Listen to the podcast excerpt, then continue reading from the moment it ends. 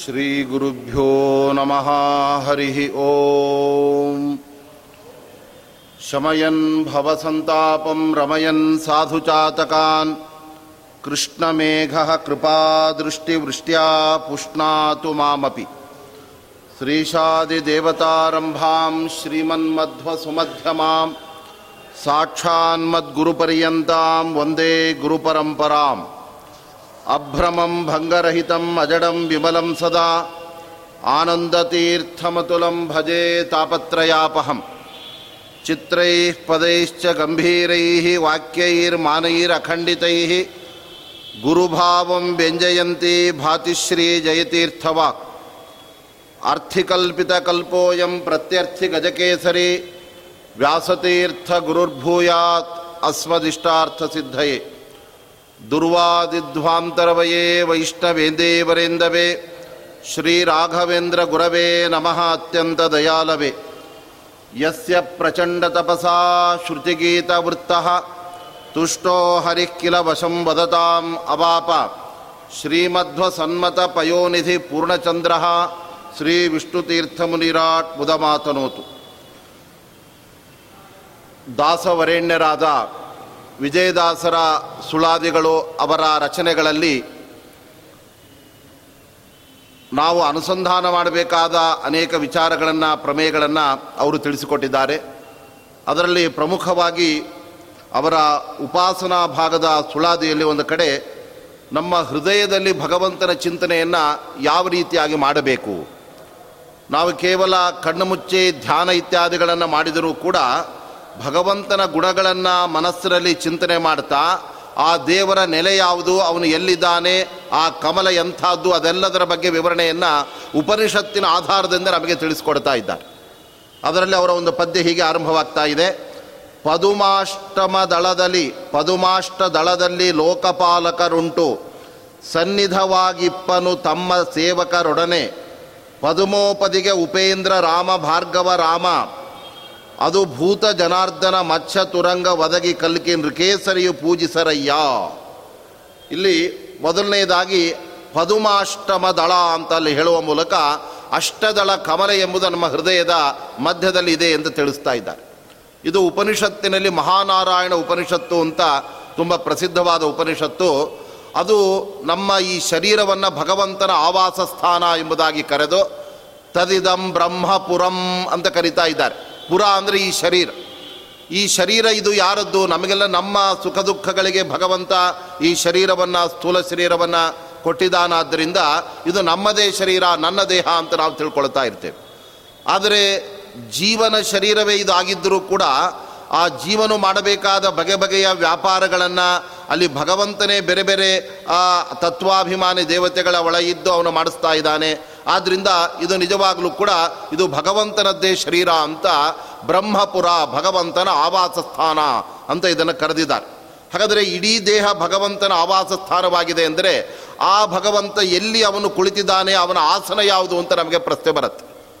ಮನೆಯೇ, ಮನೆ ಎಂಬುದು ನಮ್ಮ ಆವಾಸ ಸ್ಥಾನ ಅಂದರೆ ಮನೆಯಲ್ಲಿ ಎಲ್ಲಂದರಲ್ಲಿ ನಾವಿರೋದಿಲ್ಲ ಒಂದು ಪ್ರತ್ಯೇಕವಾದ ಆಸನ ಇರುತ್ತೆ, ಅದರ ಮೇಲೆ ಅಲ್ಲಿ ನಾವು ಕುಳಿತಿರುತ್ತೇವೆ. ಅದರಂತೆ ನಮ್ಮ ಹೃದಯದ ಒಳಗಡೆ ಭಗವಂತನ ಆವಾಸದ ನೆಲೆಯಾಗಿ ಅಲ್ಲಿ ಒಂದು ಕಮಲ ಇದೆ. ಆ ಕಮಲಕ್ಕೆ ಎಷ್ಟು ದಳ ಎಂಬುದನ್ನು ಕೂಡ ವಿಜಯದಾಸರು ತಿಳಿಸ್ತಾ ಇದ್ದಾರೆ. ಪದುಮ ಅಷ್ಟ ದಳದಲ್ಲಿ ಅಂತ ಇದ್ದಾರೆ. ಯಾಕೆಂದರೆ ಕಮಲಗಳು ಬಗೆ ಬಗೆಯಾದ ದಳಗಳನ್ನು ಪಡೆದ ವಿಶಿಷ್ಟವಾದಂತಹ ಕಮಲಗಳೆಲ್ಲ ಇದೆ ಭಗವಂತನ, ವಿಷ್ಣುವಿನ, ನಾಭಿಯ ಮಧ್ಯದಲ್ಲಿ ಒಂದು ಕಮಲ ಹುಟ್ಟಿದಾಗ ಅದಕ್ಕೆ ಹದಿನಾಲ್ಕು ದಳ ಕಮಲಗಳು. ಹದಿನಾಲ್ಕು ದಳಗಳು. ಅದು ಭಗವಂತ ಪ್ರಳಯ ಕಾಲದ ಕೊನೆಯಲ್ಲಿ ಯಾವ ಹದಿನಾಲ್ಕು ಲೋಕಗಳನ್ನು ನುಂಗಿಬಿಟ್ಟನೋ, ತನ್ನ ಹೊಟ್ಟೆಯಲ್ಲಿ ಇರಿಸಿಕೊಂಡನೋ, ಅನಂತರದಲ್ಲಿ ಸೃಷ್ಟಿಕಾರ ಆರಂಭವಾಗುವಾಗ ಆ ಹದಿನಾಲ್ಕು ಲೋಕಗಳನ್ನೇ ಒಂದೊಂದು ದಳ, ಎಲೆ ಪತ್ರಗಳನ್ನಾಗಿ ರೂಪಿಸಿ ಆ ಹದಿನಾಲ್ಕು ದಳದ ಕಮಲದ ಸೃಷ್ಟಿಗೆ ಅಲ್ಲಿ ಭಗವಂತ ಕಾರಣನಾದ. ಅನಂತರ ಅಲ್ಲಿ ಚತುರ್ಮುಖ ಬ್ರಹ್ಮದೇವರು ಅಲ್ಲಿ ಹುಟ್ಟನ್ನು ಪಡೀತಾ ಇದ್ದಾರೆ. ಆದರೆ ನಮ್ಮ ಹೃದಯದ ಒಳಗಡೆ ಇರತಕ್ಕಂತಹ ಕಮಲ ಅಂದರೆ ಅದು ಅಷ್ಟದಲಂ ಕಮಲಂ ಅಂತ ಉಪನಿಷತ್ತು ಕೂಡ ಅಲ್ಲಿ ಹೇಳ್ತಾ ಇದೆ. ಅದು ಎಂಟು ದಳಗಳನ್ನು ಆ ಪಡೆದಿರತಕ್ಕಂತಹ ಕಮಲವಾಗಿದೆ. ಆದ್ದರಿಂದ ಈ ಒಂದು ಹೃದಯದ ಕಮಲ ಅದು ಹೇಗಿದೆ, ಎಲ್ಲಿಂದ ಎಲ್ಲಿವರೆಗೆ ಇದೆ ಅನ್ನೋದನ್ನು ಕೂಡ ಉಪನಿಷತ್ತು ಹೇಳ್ತಾ ಇತ್ತು. ನಾಭ್ಯಾಮು ಪರಿತಿಷ್ಠತಿ ಅಂತ ವೇದ ಮಂತ್ರ ಹೇಳ್ತಾ ಇತ್ತು. ನಮ್ಮ ನಾಭಿಯ ಮೇಲ್ಗಡೆ ಆ ಹೃದಯ ಕಮಲ ಇದೆ. ಅನಂತರದಲ್ಲಿ ನಮ್ಮ ಕಂಠದ ಕತ್ತಿನ ಕೆಳಗಡೆ ಭಾಗದಲ್ಲಿ ಜ್ವಾಲಮಾಲಾಕುಲಂಭಾತಿ. ಅಂತಹ ಆ ಒಂದು ಕಮಲದಲ್ಲಿ ಆ ಹೇಗಿದೆ ಆ ಕಮಲ ಅನ್ನೋದನ್ನು ಉಪನಿಷತ್ ಹೇಳ್ತಾ ಇದೆ, ಅಧೋಮುಖವಾಗಿದೆ ಅಂತ ಹೇಳ್ತಾ ಇದೆ. ಅಂದರೆ ಆ ಕಮಲ ಸ್ವಲ್ಪ ತನ್ನ ತುದಿಯನ್ನು ಬಾಗಿಸ್ಕೊಂಡ್ಬಿಟ್ಟಿದೆ. ಯಾಕೆ ಆ ಕಮಲ ಬಾಗಿದೆ? ಅಂದರೆ ಆ ಭಗವಂತನನ್ನು ನಾವು ಚಿಂತನೆ ಮಾಡದೇ ಇದ್ದಾಗ ಆ ಕಮಲ ಎಂಬುದು ಬಾಡಿಬಿಡತ್ತೆ ಆದರೆ ಅವನ ಚಿಂತನೆಯನ್ನು, ಧ್ಯಾನವನ್ನು ನಾವು ಮಾಡಲು ತೊಡಗಿದಾಗ ಬಾಗಿದ ಕಮಲ ಅದು ವಿಕಸಿತವಾಗತ್ತೆ, ಅರಳಿ ಬಿಡತ್ತೆ. ಆ ಮೂಲಕವಾಗಿ ಭಗವಂತನ ಧ್ಯಾನಕ್ಕೆ ಅದು ಪೂರಕವಾಗುತ್ತೆ ಎಂಬುದಾಗಿ ಆ ಕಮಲವನ್ನು ಅಲ್ಲಿ ತಿಳಿಸಿಕೊಡ್ತಾ ಇದ್ದಾರೆ. ಅದು ಬರೀ ಕಮಲಗಳು ಅನೇಕ ತರಹ ಇದೆ. ಜಲಕಮಲ ಸ್ಥಳ ಕಮಲ ಅಂತ. ಆದರೆ ಹೃದಯದಲ್ಲಿ ಇರತಕ್ಕಂತಹ ಕಮಲ ಎಂಥದ್ದು ಅಂತ ಹೇಳಿದ್ರೆ ಅದು ಹೃದಯ ಅನ್ನುವ ಆ ಜೀವನ ಒಂದು ಅಂಗ ಏನಿದೆ, ಅದುವೇ ಆ ಕಮಲಕ್ಕೆ ಆಧಾರವಾಗಿದೆ ಹೃದಯವೆಂಬ ಕಮಲ ಅಂತ ತಿಳಿಸ್ತಾ ಇದ್ದಾರೆ. ಅಲ್ಲೇ ಹಾಗಾದರೆ ಹೃದಯವೆಂಬ ಕಮಲ ಜೀವರ ಹೃದಯ ಕಮಲ ಭಗವಂತನಿಗೆ ನೆಲೆಯಾಗಿದೆ, ಅದು ಅಧಿಷ್ಠಾನವಾಗಿದೆ ಅಂತಾದರೆ ಹಾಗಾದರೆ ಈ ಜಡವಾದಂತಹ ಕಮಲ, ಹೃದಯದ ಕಮಲ, ಅದು ಭಗವಂತನಿಗೆ ಆಧಾರ ಆಗ್ಲಿಕ್ಕೆ ಸಾಧ್ಯನಾ? ಯಾಕೆಂದರೆ ಭಗವಂತ ಸರ್ವಾಧಾರನಾಗಿದ್ದಾನೆ. ಅವನಿಗೆ ಯಾರ ಆಶ್ರಯ, ನೆರವು ಅವನಿಗೆ ಬೇಕೇ ಆಗಿಲ್ಲ. ಹಾಗಿರುವಾಗ ಜಡವಾದ ಒಂದು ಕಮಲ, ಅದು ಭಗವಂತನಿಗೆ ಹೇಗೆ ಆಧಾರ ಆಗಲಿಕ್ಕೆ ಸಾಧ್ಯ? ಅದಕ್ಕೆ ಉಪನಿಷತ್ತು ತಿಳಿಸ್ತಾ ಇದೆ, ಇಲ್ಲಿ ಹೃದಯ ಅಂದರೆ ಬರೀ ನಮ್ಮ ಹೃದಯ ಭಾಗ ಅಷ್ಟು ಮಾತ್ರವಲ್ಲ, ಅದಕ್ಕೆ ಹೃದಯ ಅನ್ನೋ ಶಬ್ದದಿಂದ ವಾಚ್ಯನಾಗಿ ಭಗವಂತನೇ ಆ ಒಂದು ಹೃದಯ ಕಮಲದ ರೂಪದಿಂದ ಇದ್ದು ಅಲ್ಲಿ ಮೂಲೇಶ ಎಂಬ ಭಗವಂತನಿಗೆ ತಾನು ಅಲ್ಲಿ ನೆಲೆಯಾಗ್ತಾ ಇದ್ದಾನೆ. ಆದ್ದರಿಂದ ಭಗವಂತ ತನಗೇ ತಾನು ನೆಲೆಯಾಗಿದ್ದಾನೆ ಹೊರತಾಗಿ ಯಾರೋ ಜೀವರ ಒಂದು ಹೃದಯ, ಆ ಪದ್ಮ ಅದು ತನಗೆ ನೆಲೆಯಾಗಿದೆ ಅಂತ ಅಲ್ಲಿ ಭಗವಂತ ಬಳಿದು ಬಂದು ಕೂತಿದ್ದಲ್ಲ. ಯಾಕೆ ಅಂದರೆ ಗರುಡದೇವರನ್ನು ಕೂಡ ಭಗವಂತ ಅವರ ಹೆಗಲನ್ನು ಹತ್ತಿ ಕುಳಿತುಕೊಂಡಾಗ ಇಡೀ ಜಗತ್ತನ್ನು ಧಾರಣೆ ಮಾಡಿದ ಭಗವಂತನನ್ನು ಗರುಡದೇವರಿಗೆ ಹೊರುವ ಸಾಮರ್ಥ್ಯ ಇದೆಯಾ? ಯಾಕೆ ಅಂದರೆ ಹದಿನಾಲ್ಕು ಲೋಕಗಳನ್ನು ಎಲ್ಲವನ್ನು ಕೂಡ ತನ್ನ ಹೊಟ್ಟೆಯಲ್ಲಿ ಪ್ರಳಯ ಕಾಲದಲ್ಲಿ ಭಗವಂತ ಇರಿಸಿಕೊಂಡಿರುತ್ತಾನೆ ಅಂತಹ ಮಹತೋಮಹೀಯನಾದ ಆ ದೇವರನ್ನು ಹೊರುವುದಕ್ಕೆ ಯಾರಿಗೂ ಸಾಮರ್ಥ್ಯ ಇಲ್ಲವೇ? ಹಾಗಾದರೆ ಗರುಡ ದೇವರಿಗೆ ಭಗವಂತನನ್ನು ಹೊತ್ತು ತಿರುಗುವ ಸಾಮರ್ಥ್ಯ ಹೇಗೆ ಬಂತು ಅಂದರೆ ಶ್ರೀಮದ್ ಆಚಾರ್ಯರು ಹೇಳ್ತಾ ಇದ್ದಾರೆ, ಅನಂತ ಎಂಬ ತನ್ನ ವಿಭೂತಿ ರೂಪವನ್ನು ಭಗವಂತ ಗರುಡನ ಒಳಗಡೆ ಇಟ್ಟು ಆ ವಿಭೂತಿ ರೂಪದ ಮೂಲಕ ತಾನೇ ತನ್ನನ್ನು ಹೊತ್ತಿದ್ದಾನೆ.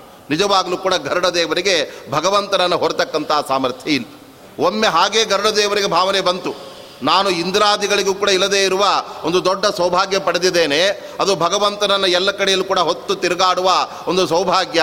ಆದ್ದರಿಂದ ನನಗಿಂತ ಸಮಾನರೇ ಯಾರಿಲ್ಲ ನಾನು ಇಂದ್ರಾದಿಗಳಿಗಿಂತ ಅತ್ಯಂತ ಶ್ರೇಷ್ಠ ಅಂತ ಭಾವನೆ ಗರುಡನಿಗೆ ಬಂದಾಗ ತಕ್ಷಣದಲ್ಲಿ ಭಗವಂತ ತನ್ನ ಗರುಡನಲ್ಲಿದ್ದ ವಿಭೂತಿ ರೂಪವನ್ನು ಕಣ್ಮರೆ ಮಾಡಿಬಿಟ್ಟು ಆವಾಗ ಗರುಡ ದೇವರ ನೇರ ಆಕಾಶದಿಂದ ಕೆಳಗಡೆನೆ ಬಿದ್ದು ಬಿಡ್ತಾ ಇದ್ದಾರೆ. ಆ ಸಂದರ್ಭದಲ್ಲಿ ಕೆಲವು, ಆ ಕಾಗೆಗಳೆಲ್ಲ ಆ ಗರುಡ ಒಂಟಿ ಹದ್ದಿನ ಮೇಲೆ ಆಕ್ರಮಣ ಮಾಡಿ ಆ ಗರುಡನನ್ನು ಚುಚ್ಚಿ ಚುಚ್ಚಿ ಆ ಕಾಗೆಗಳೆಲ್ಲ ಹಿಂಸೆಗೊಳಿಸಿ ಅಂತ. ಆವಾಗ ಧರಾಶಾಹಿಯಾಗಿ ಆ ಗರುಡನಿಗೆ ಆವಾಗ ಗೊತ್ತಾಯಿತು, ತನ್ನ ಅಹಂಕಾರ ಇಳಿಯಿತು. ಓ, ನನ್ನನ್ನೇ ನಾನು ರಕ್ಷಣೆ ಮಾಡ್ಕೊಳ್ಳಿಕ್ಕೆ ಆಗ್ತಾ ಇಲ್ಲ. ನಾನು ಭಗವಂತನನ್ನು ಏನು ಧಾರಿಸ್ತೇನೆ? ಆದ್ದರಿಂದ ನನ್ನ ಒಳಗಡೆ ಇದ್ದು ಭಗವಂತನ ಆ ಕೆಲಸವನ್ನು ಮಾಡ್ತಾನೆ ಎಂಬ ನಿಜವಾದ ಅರಿವು ಗರುಡ ದೇವರಿಗೆ ಆಗ್ತಾ ಇದೆ. ಆದ್ದರಿಂದ ಜೀವಕೋಟಿಗಳಲ್ಲೇ ಅತ್ಯಂತ ಶ್ರೇಷ್ಠವಾದ ಸ್ಥಾನ ಅದು ಗರುಡ ಶೇಷ ರುದ್ರರುಗಳಿಗೆ. ಅವರೆಲ್ಲ ಐದನೇ ಕಕ್ಷೆಯಲ್ಲಿ ಬರತಕ್ಕಂತಹ ಭಗವಂತನ ವಾಹನ.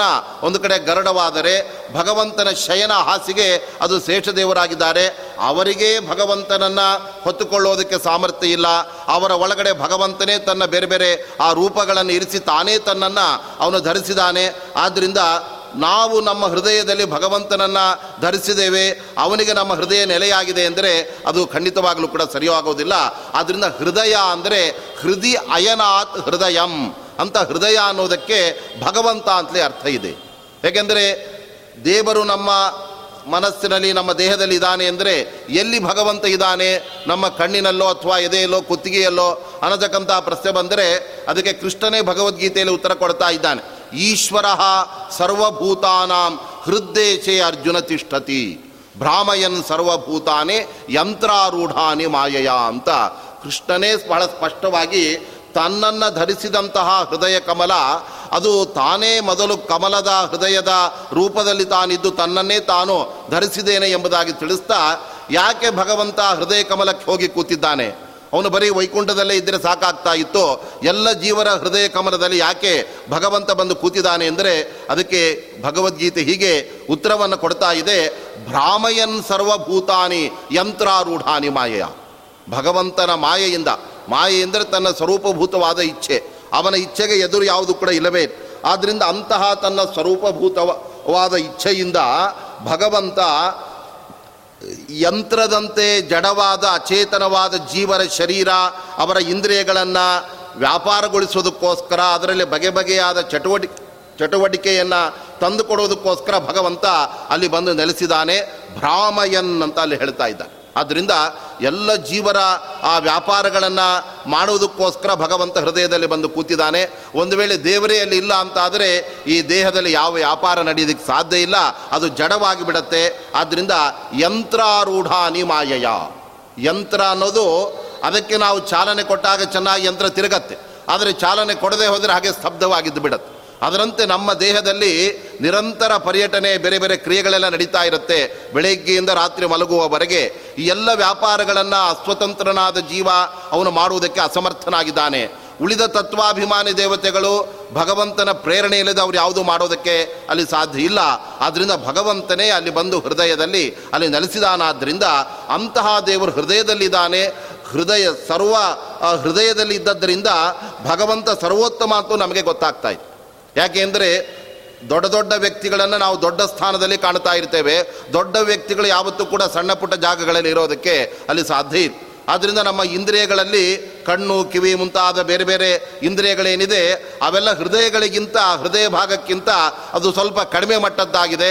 ಯಾಕೆಂದರೆ ಕಣ್ಣಿಲ್ಲದೆ ಹೋದರೂ ಕೂಡ ಬದುಕಬಹುದು. ಕಿವಿಯೂ ಇಲ್ಲ ಅಂದರೆ ಕೇಳಿಸ್ಕೊಳ್ಳೋದೆ ಹತ್ತಾರು ವರ್ಷಗಳ ಕಾಲ ಬದುಕಿ ನಾವು ಕಾಲವನ್ನು ಕಳೆಯಬಹುದು. ಆದರೆ ಹೃದಯದ ವ್ಯಾಪಾರ ನಿಂತು ಹೋಗಿಬಿಟ್ರೆ ಅಲ್ಲಿ ಹೃದಯದ ಆ ಒಂದು ಶ್ವಾಸೋಚ್ಛ್ವಾಸ ಕ್ರಿಯೆ ಸ್ತಂಭೀಭೂತವಾಗಿ ಬಿಟ್ಟರೆ ಆವಾಗ ಮನುಷ್ಯನಿಗೆ ಕಣ್ಣು, ಕಿವಿ ಎಲ್ಲ ಇಂದ್ರಿಯಗಳಿದ್ದು ಕೂಡ ಅವನ ಒಂದು ಚೈತನ್ಯವೇ ಹೊರಟೋಗಿಬಿಡತ್ತೆ. ಆವಾಗ ಅವನಿಗೆ ಯಾವ ವ್ಯಾಪಾರಗಳನ್ನು ಮಾಡಲಿಕ್ಕೆ ಆಗೋದಿಲ್ಲ. ಹಾಗಾದರೆ ನಮ್ಮ ಇತರ ಇಂದ್ರಿಯಗಳಿಗಿಂತ ಹೃದಯ ಭಾಗ ಬಹಳ ಮುಖ್ಯವಾದದ್ದು, ಅದು ಅತ್ಯಂತ ಶ್ರೇಷ್ಠವಾದದ್ದು. ಆ ಶ್ರೇಷ್ಠವಾದಂತಹ ಹೃದಯದಲ್ಲಿ ಭಗವಂತ ಇದ್ದದ್ದರಿಂದ ಅವನು ಕೂಡ ಸರ್ವೋತ್ತಮ ಅಂತ ನಮಗೆ ಗೊತ್ತಾಗುತ್ತೆ. ಆದ್ದರಿಂದ ಭಗವಂತನ ಸರ್ವೋತ್ತಮತ್ವವನ್ನು ನಾವು ತಿಳಿಯಬೇಕಾಗಿದ್ದರೆ ಅವನ ನಮ್ಮ ಹೃದಯ ಕಮಲದಲ್ಲಿ ಇದ್ದದ್ದರಿಂದ ಅದು ಉಳಿದ ಎಲ್ಲ ಇಂದ್ರಿಯಗಳಿಗಿಂತ ಅತ್ಯಂತ ಶ್ರೇಷ್ಠವಾದ್ದರಿಂದ ಅವನು ಸರ್ವೋತ್ತಮ ಎಂಬುದಾಗಿ ಗೊತ್ತಾಗ್ತಾ ಇದೆ. ಆ ಹೃದಯದಲ್ಲಿ ಒಂದು ಪುಟ್ಟ ಆಕಾಶ ಇದೆ ಅಂತ. ಅದು ಎಂತಹ ಆಕಾಶ? ನೀಲತೋ ಮದ, ಯದ ಮಧ್ಯಸ್ಥಾತ್ ವಿದ್ಯುಲ್ಲೇಖೇ ವಭಾಸಿತ ನಮ್ಮ ಅಂತರಂಗದಲ್ಲಿ ಆ ಹೃದಯ ಕಮಲದ ಮೇಲೆ ಆ ಜ್ವಾಲೆ, ಅಗ್ನಿಯ ಜ್ವಾಲೆ ಎಂಬತಕ್ಕಂಥದ್ದಿದೆ. ಅದರ ಮಧ್ಯದಲ್ಲಿ ಕಮಲ, ಆ ಕಮಲದ ಮೇಲ್ಗಡೆಯಲ್ಲಿ ಭಗವಂತನ ಒಂದು ರೂಪ ಇದೆ. ಅದನ್ನು ಅಗ್ರೇಶ ಅಂತ ಕರೀತಾ ಇದ್ದಾರೆ ನಮ್ಮ ಹೃದಯದಲ್ಲಿ, ಆ ಹೃದಯ ಕಮಲದಲ್ಲಿ ಭಗವಂತ ಮೂರು ರೂಪಗಳಿಂದ ಇದ್ದಾನೆ. ಒಂದು ಕಮಲದ ಮೇಲ್ಭಾಗದಲ್ಲಿ ಅಗ್ರೇಶ ಅನ್ನುವ ರೂಪದಿಂದ ಅಲ್ಲಿ ದೇವರಿದ್ದರೆ, ಅನಂತರ ಕೆಳಗಡೆಯಲ್ಲಿ ಆ ಕಮಲದ ಬುಡ ಏನಿದೆಯಲ್ಲ ಅಲ್ಲಿ ಮೂಲೇಶ ಅನ್ನುವ ರೂಪದಿಂದ ಅಲ್ಲಿ ಭಗವಂತ ಇದ್ದಾನೆ. ಅನಂತರದಲ್ಲಿ ಆ ಹೃದಯ ಕಮಲ ಒಂದು ಚೋಟುದ್ದ ಇದೆ ಅಂತ ನಾವು ಭಾವಿಸಿದರೆ ಪ್ರಾದೇಶ ಅನ್ನುವ ಭಗವಂತನ ರೂಪವು ಕೂಡ ಆ ಎಲ್ಲ ಕಮಲದಲ್ಲಿ ವ್ಯಾಪ್ತವಾಗಿದೆ.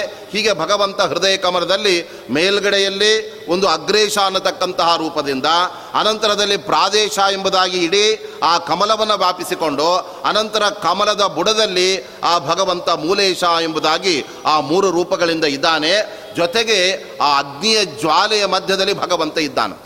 ಆದರೆ ನಮ್ಮ ಜಠರಾಗ್ನಿ ಇದೆ, ಹೃದಯ ಕಮಲದಲ್ಲಿ ಒಂದು ಜ್ವಾಲೆ, ಅಗ್ನಿ ಅದೆಲ್ಲ ಇದೆ. ಆದರೆ ನಮ್ಮ ಹೃದಯಕ್ಕೆ ಅದರಿಂದ ಯಾವುದೇ ಹಾನಿಯನ್ನು ಉಂಟು ಮಾಡದೆ ಭಗವಂತ ಆ ಅಗ್ನಿಯ ತೇಜಸ್ಸು ದೇಹಕ್ಕೆ ಎಷ್ಟು ಉಷ್ಣಾಂಶ ಬೇಕೋ ಅಷ್ಟು ಮಾತ್ರ ದೊರಕಿಸಿಕೊಡುವಂತೆ ಮಾಡಿ ಅದಕ್ಕೆ ನಮ್ಮ ದೇಹ ಯಾವಾಗಲೂ ಕೂಡ ಬಿಸಿಯಾಗಿರುವಂತೆ ದೇವರು ಮಾಡಿದ್ದಾನೆ.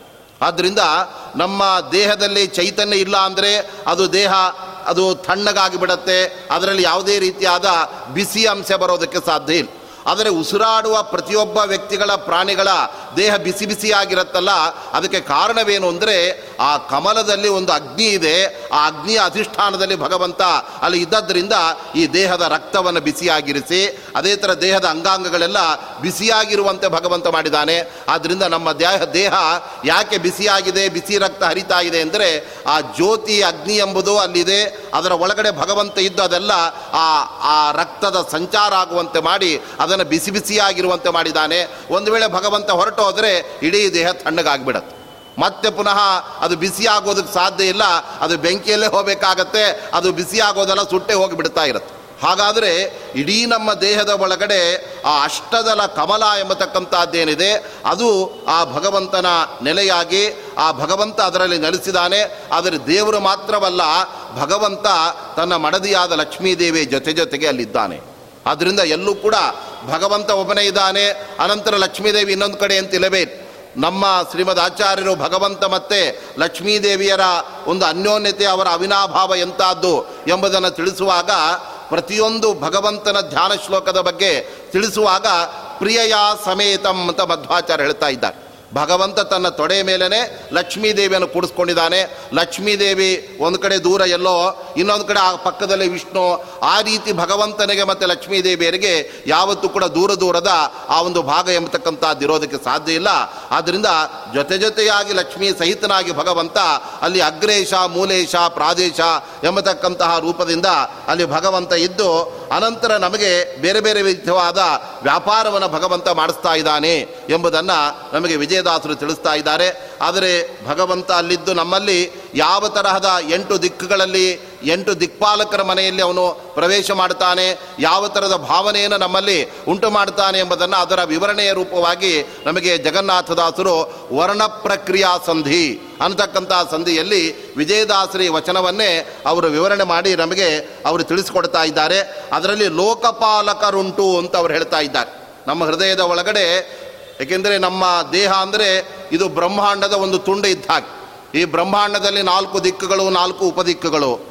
ಅವುಗಳಲ್ಲಿ ಒಂದೊಂದು ದಿಕ್ಕಿಗೆ ಅಭಿಮಾನಿ ದೇವತೆಗಳಾಗಿ ಇಂದ್ರಾದಿ ದೇವತೆಗಳಿದ್ದಾರೆ. ಅವರ ದೊಡ್ಡ ದೊಡ್ಡದಾಗಿರ್ತಕ್ಕಂತಹ ನಗರಗಳು ಅಲ್ಲೆಲ್ಲ ಇದೆ. ಅಲ್ಲಿ ಅವರೆಲ್ಲ ಒಂದೊಂದು ಭಗವದ್ ರೂಪವನ್ನು ಅವರು ಉಪಾಸನೆ ಮಾಡ್ತಾ ಈ ಜೀವರಲ್ಲಿ ಅವರಿಗೆ ಬೇರೆ ಬೇರೆ ಬುದ್ಧಿಯನ್ನು, ಜ್ಞಾನವನ್ನು ಅವರು ಕೊಟ್ಟು ಆಯಾಯ ಕಾರ್ಯಗಳಲ್ಲಿ ಅವರು ಅವರನ್ನು ತೊಡಗಿಸ್ತಾ ಇರ್ತಾರೆ ಎಂಬುದನ್ನು ಅಲ್ಲಿ ತಿಳಿಸುವಾಗ ಲೋಕಪಾಲಕರ ಬಗ್ಗೆ ಅಲ್ಲಿ ಅವರು ನಡೆಸ್ತಕ್ಕಂತಹ ಒಂದು ವ್ಯಾಪಾರ, ಅದು ಮೂಲೇಶನಾದ ಭಗವಂತನ ಮೂಲಕವೇ ಅವರಲ್ಲಿ ನಡೆದು ಆ ಮೂಲಕ ಜೀವನಲ್ಲಿ ಆ ವ್ಯಾಪಾರ ನಡೆಯುತ್ತೆ ಎಂಬುದನ್ನು ಜಗನ್ನಾಥದಾಸರು ಕೂಡ ಬಹಳ ಸುಂದರವಾಗಿ ವಿಜಯದಾಸರ ಮಾತಿನ ಒಂದು ವಿವರಣೆಯನ್ನು ಕೊಡುವ ರೀತಿಯಲ್ಲಿ ಅವರು ತಿಳಿಸ್ತಾ ಇದ್ದಾರೆ.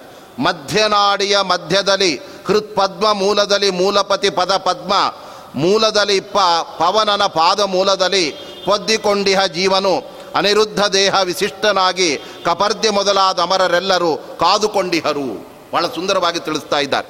ನಮ್ಮ ಈ ಶರೀರ ಇದು ಜೀವನ ನೆಲೆಯಾಗಿ ಜೀವನು ತನ್ನ ಅಭಿಮಾನವನ್ನು ದೇಹದ ಮೇಲೆ ಅವನು ಬೆಳೆಸ್ಕೊಂಡಿದ್ದರೂ ಕೂಡ ಮುಖ್ಯವಾಗಿ ಈ ದೇಹದಲ್ಲಿ ಭಗವಂತ ಇದ್ದಾನೆ.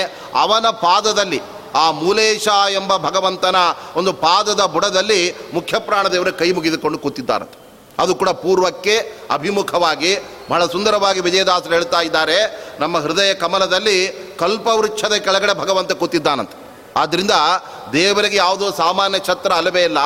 ದೇವಲೋಕದ ಕಲ್ಪವೃಕ್ಷ ಅದು ಭಗವಂತನಿಗೆ ನೆರಳಾಗಿದೆ. ಅಲ್ಲಿ ಹೃದಯ ಪದ್ಮ ಅನ್ನೋದು ಭಗವಂತನಿಗೆ ಅದು ಆಸನವಾಗಿದೆ. ಆದ್ದರಿಂದ ದೇವರನ್ನು ನಾವು ಧ್ಯಾನ ಮಾಡಬೇಕಾದರೆ ಇದೇ ಅನುಸಂಧಾನವನ್ನು ಮಾಡಬೇಕು ಅಂತ ಪುರಾಣಗಳು ಕೂಡ ನಮಗೆ ಆ ಗಾಯತ್ರಿ ಮಂತ್ರವನ್ನು ನಾವು ಹೇಳುವಾಗ ಆ ಸಂದರ್ಭದಲ್ಲಿ ಪದ್ಮಾಸನದಲ್ಲಿ ಆಸೀನನಾಗಿ ಭಗವಂತ ಇದ್ದಾನೆ ಅಂತ ಅಲ್ಲಿ ಹೇಳ್ತಾ ಇದ್ದಾರೆ. ದೇವರಿಗೆ ನಿಜವಾದ ಆಸನ ಯಾವುದು ಅಂದರೆ ಪದ್ಮವೇ ದೇವರಿಗೆ ಆಸನ. ಉಳಿದ ಸಿಂಹಾಸನ ಎಲ್ಲ ಭಗವಂತನಿಗೆ ಬೇಕಾಗಿಲ್ಲ. ಹೇಗೆಂದರೆ ಆ ಸಿಂಹಾಸನ ಯಾವತ್ತೂ ಕೂಡ ಅದು ಚಂಚಲವಾಗಿರುತ್ತೆ, ಅಲ್ಲಾಡ್ತಾ ಇರುತ್ತೆ. ಅದರಿಂದ ಧ್ಯಾನಕ್ಕೆ ಸರಿ ಹೋಗೋದೇ ಆದರೆ ಪದ್ಮಾಸನ ಆದರೆ ಯಾರು ಧ್ಯಾನ ಮಾಡ್ತಾ ಕೂತಿರೋ ಯೋಗಿಯ ತಂಟೆಗೆ ಬರೋದಿಲ್ಲ. ಅದೇ ಅಧಿಕಾರದಲ್ಲಿ, ಆಸನದಲ್ಲಿ ಕೂತಿದ್ರೆ ಪ್ರತಿಯೊಬ್ಬರು ಅವನ ಕಾಲು ಎಳೆಯಬೇಕು ಅಂತ ಅಲ್ಲಿ ಪ್ರಯತ್ನ ಮಾಡ್ತಾ ಇರ್ತಾರೆ. ಆದ್ದರಿಂದ ಭಗವಂತನಿಗೆ ಸಿಂಹಾಸನ, ದೊಡ್ಡ ದೊಡ್ಡ ರಾಜಾಸನ ಬೇಕಾಗಿಲ್ಲ. ಎಲ್ಲ ಭಕ್ತರ ಹೃದಯ ಕಮಲವನ್ನು ಆಸನವನ್ನಾಗಿ ಮಾಡಿಕೊಂಡು ಸರಸಿಜಾಸನ ಸನ್ನಿವಿಷ್ಟ. ಅಂತ ಪುರಾಣಗಳೇ ಹೇಳ್ತಾ ಇದೆ. ಆ ಪದ್ಮಾಸನದಲ್ಲಿ ಭಗವಂತ ಅಲ್ಲಿ ಕೂತಿದ್ದಾನೆ ಪದ್ಮವೇ, ಆ ದೇವರಿಗೆ ಆಧಾರವಾಗಿದೆ. ಆದ್ದರಿಂದ ಅಂತಹ ಭಗವಂತನ ಪಾದದ ಬುಡದಲ್ಲಿ ಮುಖ್ಯ ಪ್ರಾಣದೇವರಿದ್ದಾರೆ ಆದ್ದರಿಂದ ಮುಖ್ಯ ಪ್ರಾಣದೇವರಿಗೆ ಭಗವಂತನ ಪಾದಗಳೇ ನೆಲೆಯಾಗಿದೆ. ಆದ್ದರಿಂದ ಅವರು ಅಲ್ಲಿ ಕೂತಿದ್ದರೆ ಅಂತಹ ಪ್ರಾಣದೇವರ ಪಾದದ ಆ ಬುಡದಲ್ಲಿ, ಪಾದದ ಮೂಲದಲ್ಲಿ ಆ ಜೀವ ಸಣ್ಣ ಒಂದು ರೂಪದಿಂದ ಇದ್ದಾನೆ. ಅವನ ಆಕಾರ ಎಷ್ಟು ಅಂದರೆ ಕುದುರೆಯ ಬಾಲವನ್ನು ನೂರು ಬಾರಿ ನಾವು ಅದನ್ನು ಛೇದ ಮಾಡಿ ಅದರಲ್ಲಿ ಒಂದು ಭಾಗವನ್ನು ತೆಗೆದುಕೊಂಡ್ರೆ ಅದು ಎಷ್ಟು ಸೂಕ್ಷ್ಮವಾಗಿರುತ್ತೆ. ಅಷ್ಟು ಸಣ್ಣ ಆಕಾರವನ್ನು ಪಡೆದು ಆ ಜೀವ ಆ ಪ್ರಾಣದೇವರ ಪಾದದಲ್ಲಿ ಕೂತಿದ್ದಾನೆ. ಅಂತಹ ಪ್ರಾಣದೇವರ ಮೂಲೇಶ ಎಂಬ ಆ ಭಗವಂತನ ಪಾದವನ್ನು ಅವರು ಗಟ್ಟಿಯಾಗಿ ಹಿಡಿದು ಕೂತಿದ್ದಾರೆ.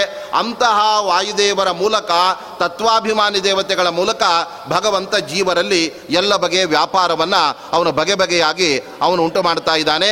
ಆ ಭಗವಂತ ಇರುವ ಆ ಜಾಗ ಯಾವುದು ಅಂದರೆ ಲಿಂಗ ಜೀವ ಅನಿರುದ್ಧ ದೇಹ ವಿಶಿಷ್ಟನಾಗಿ.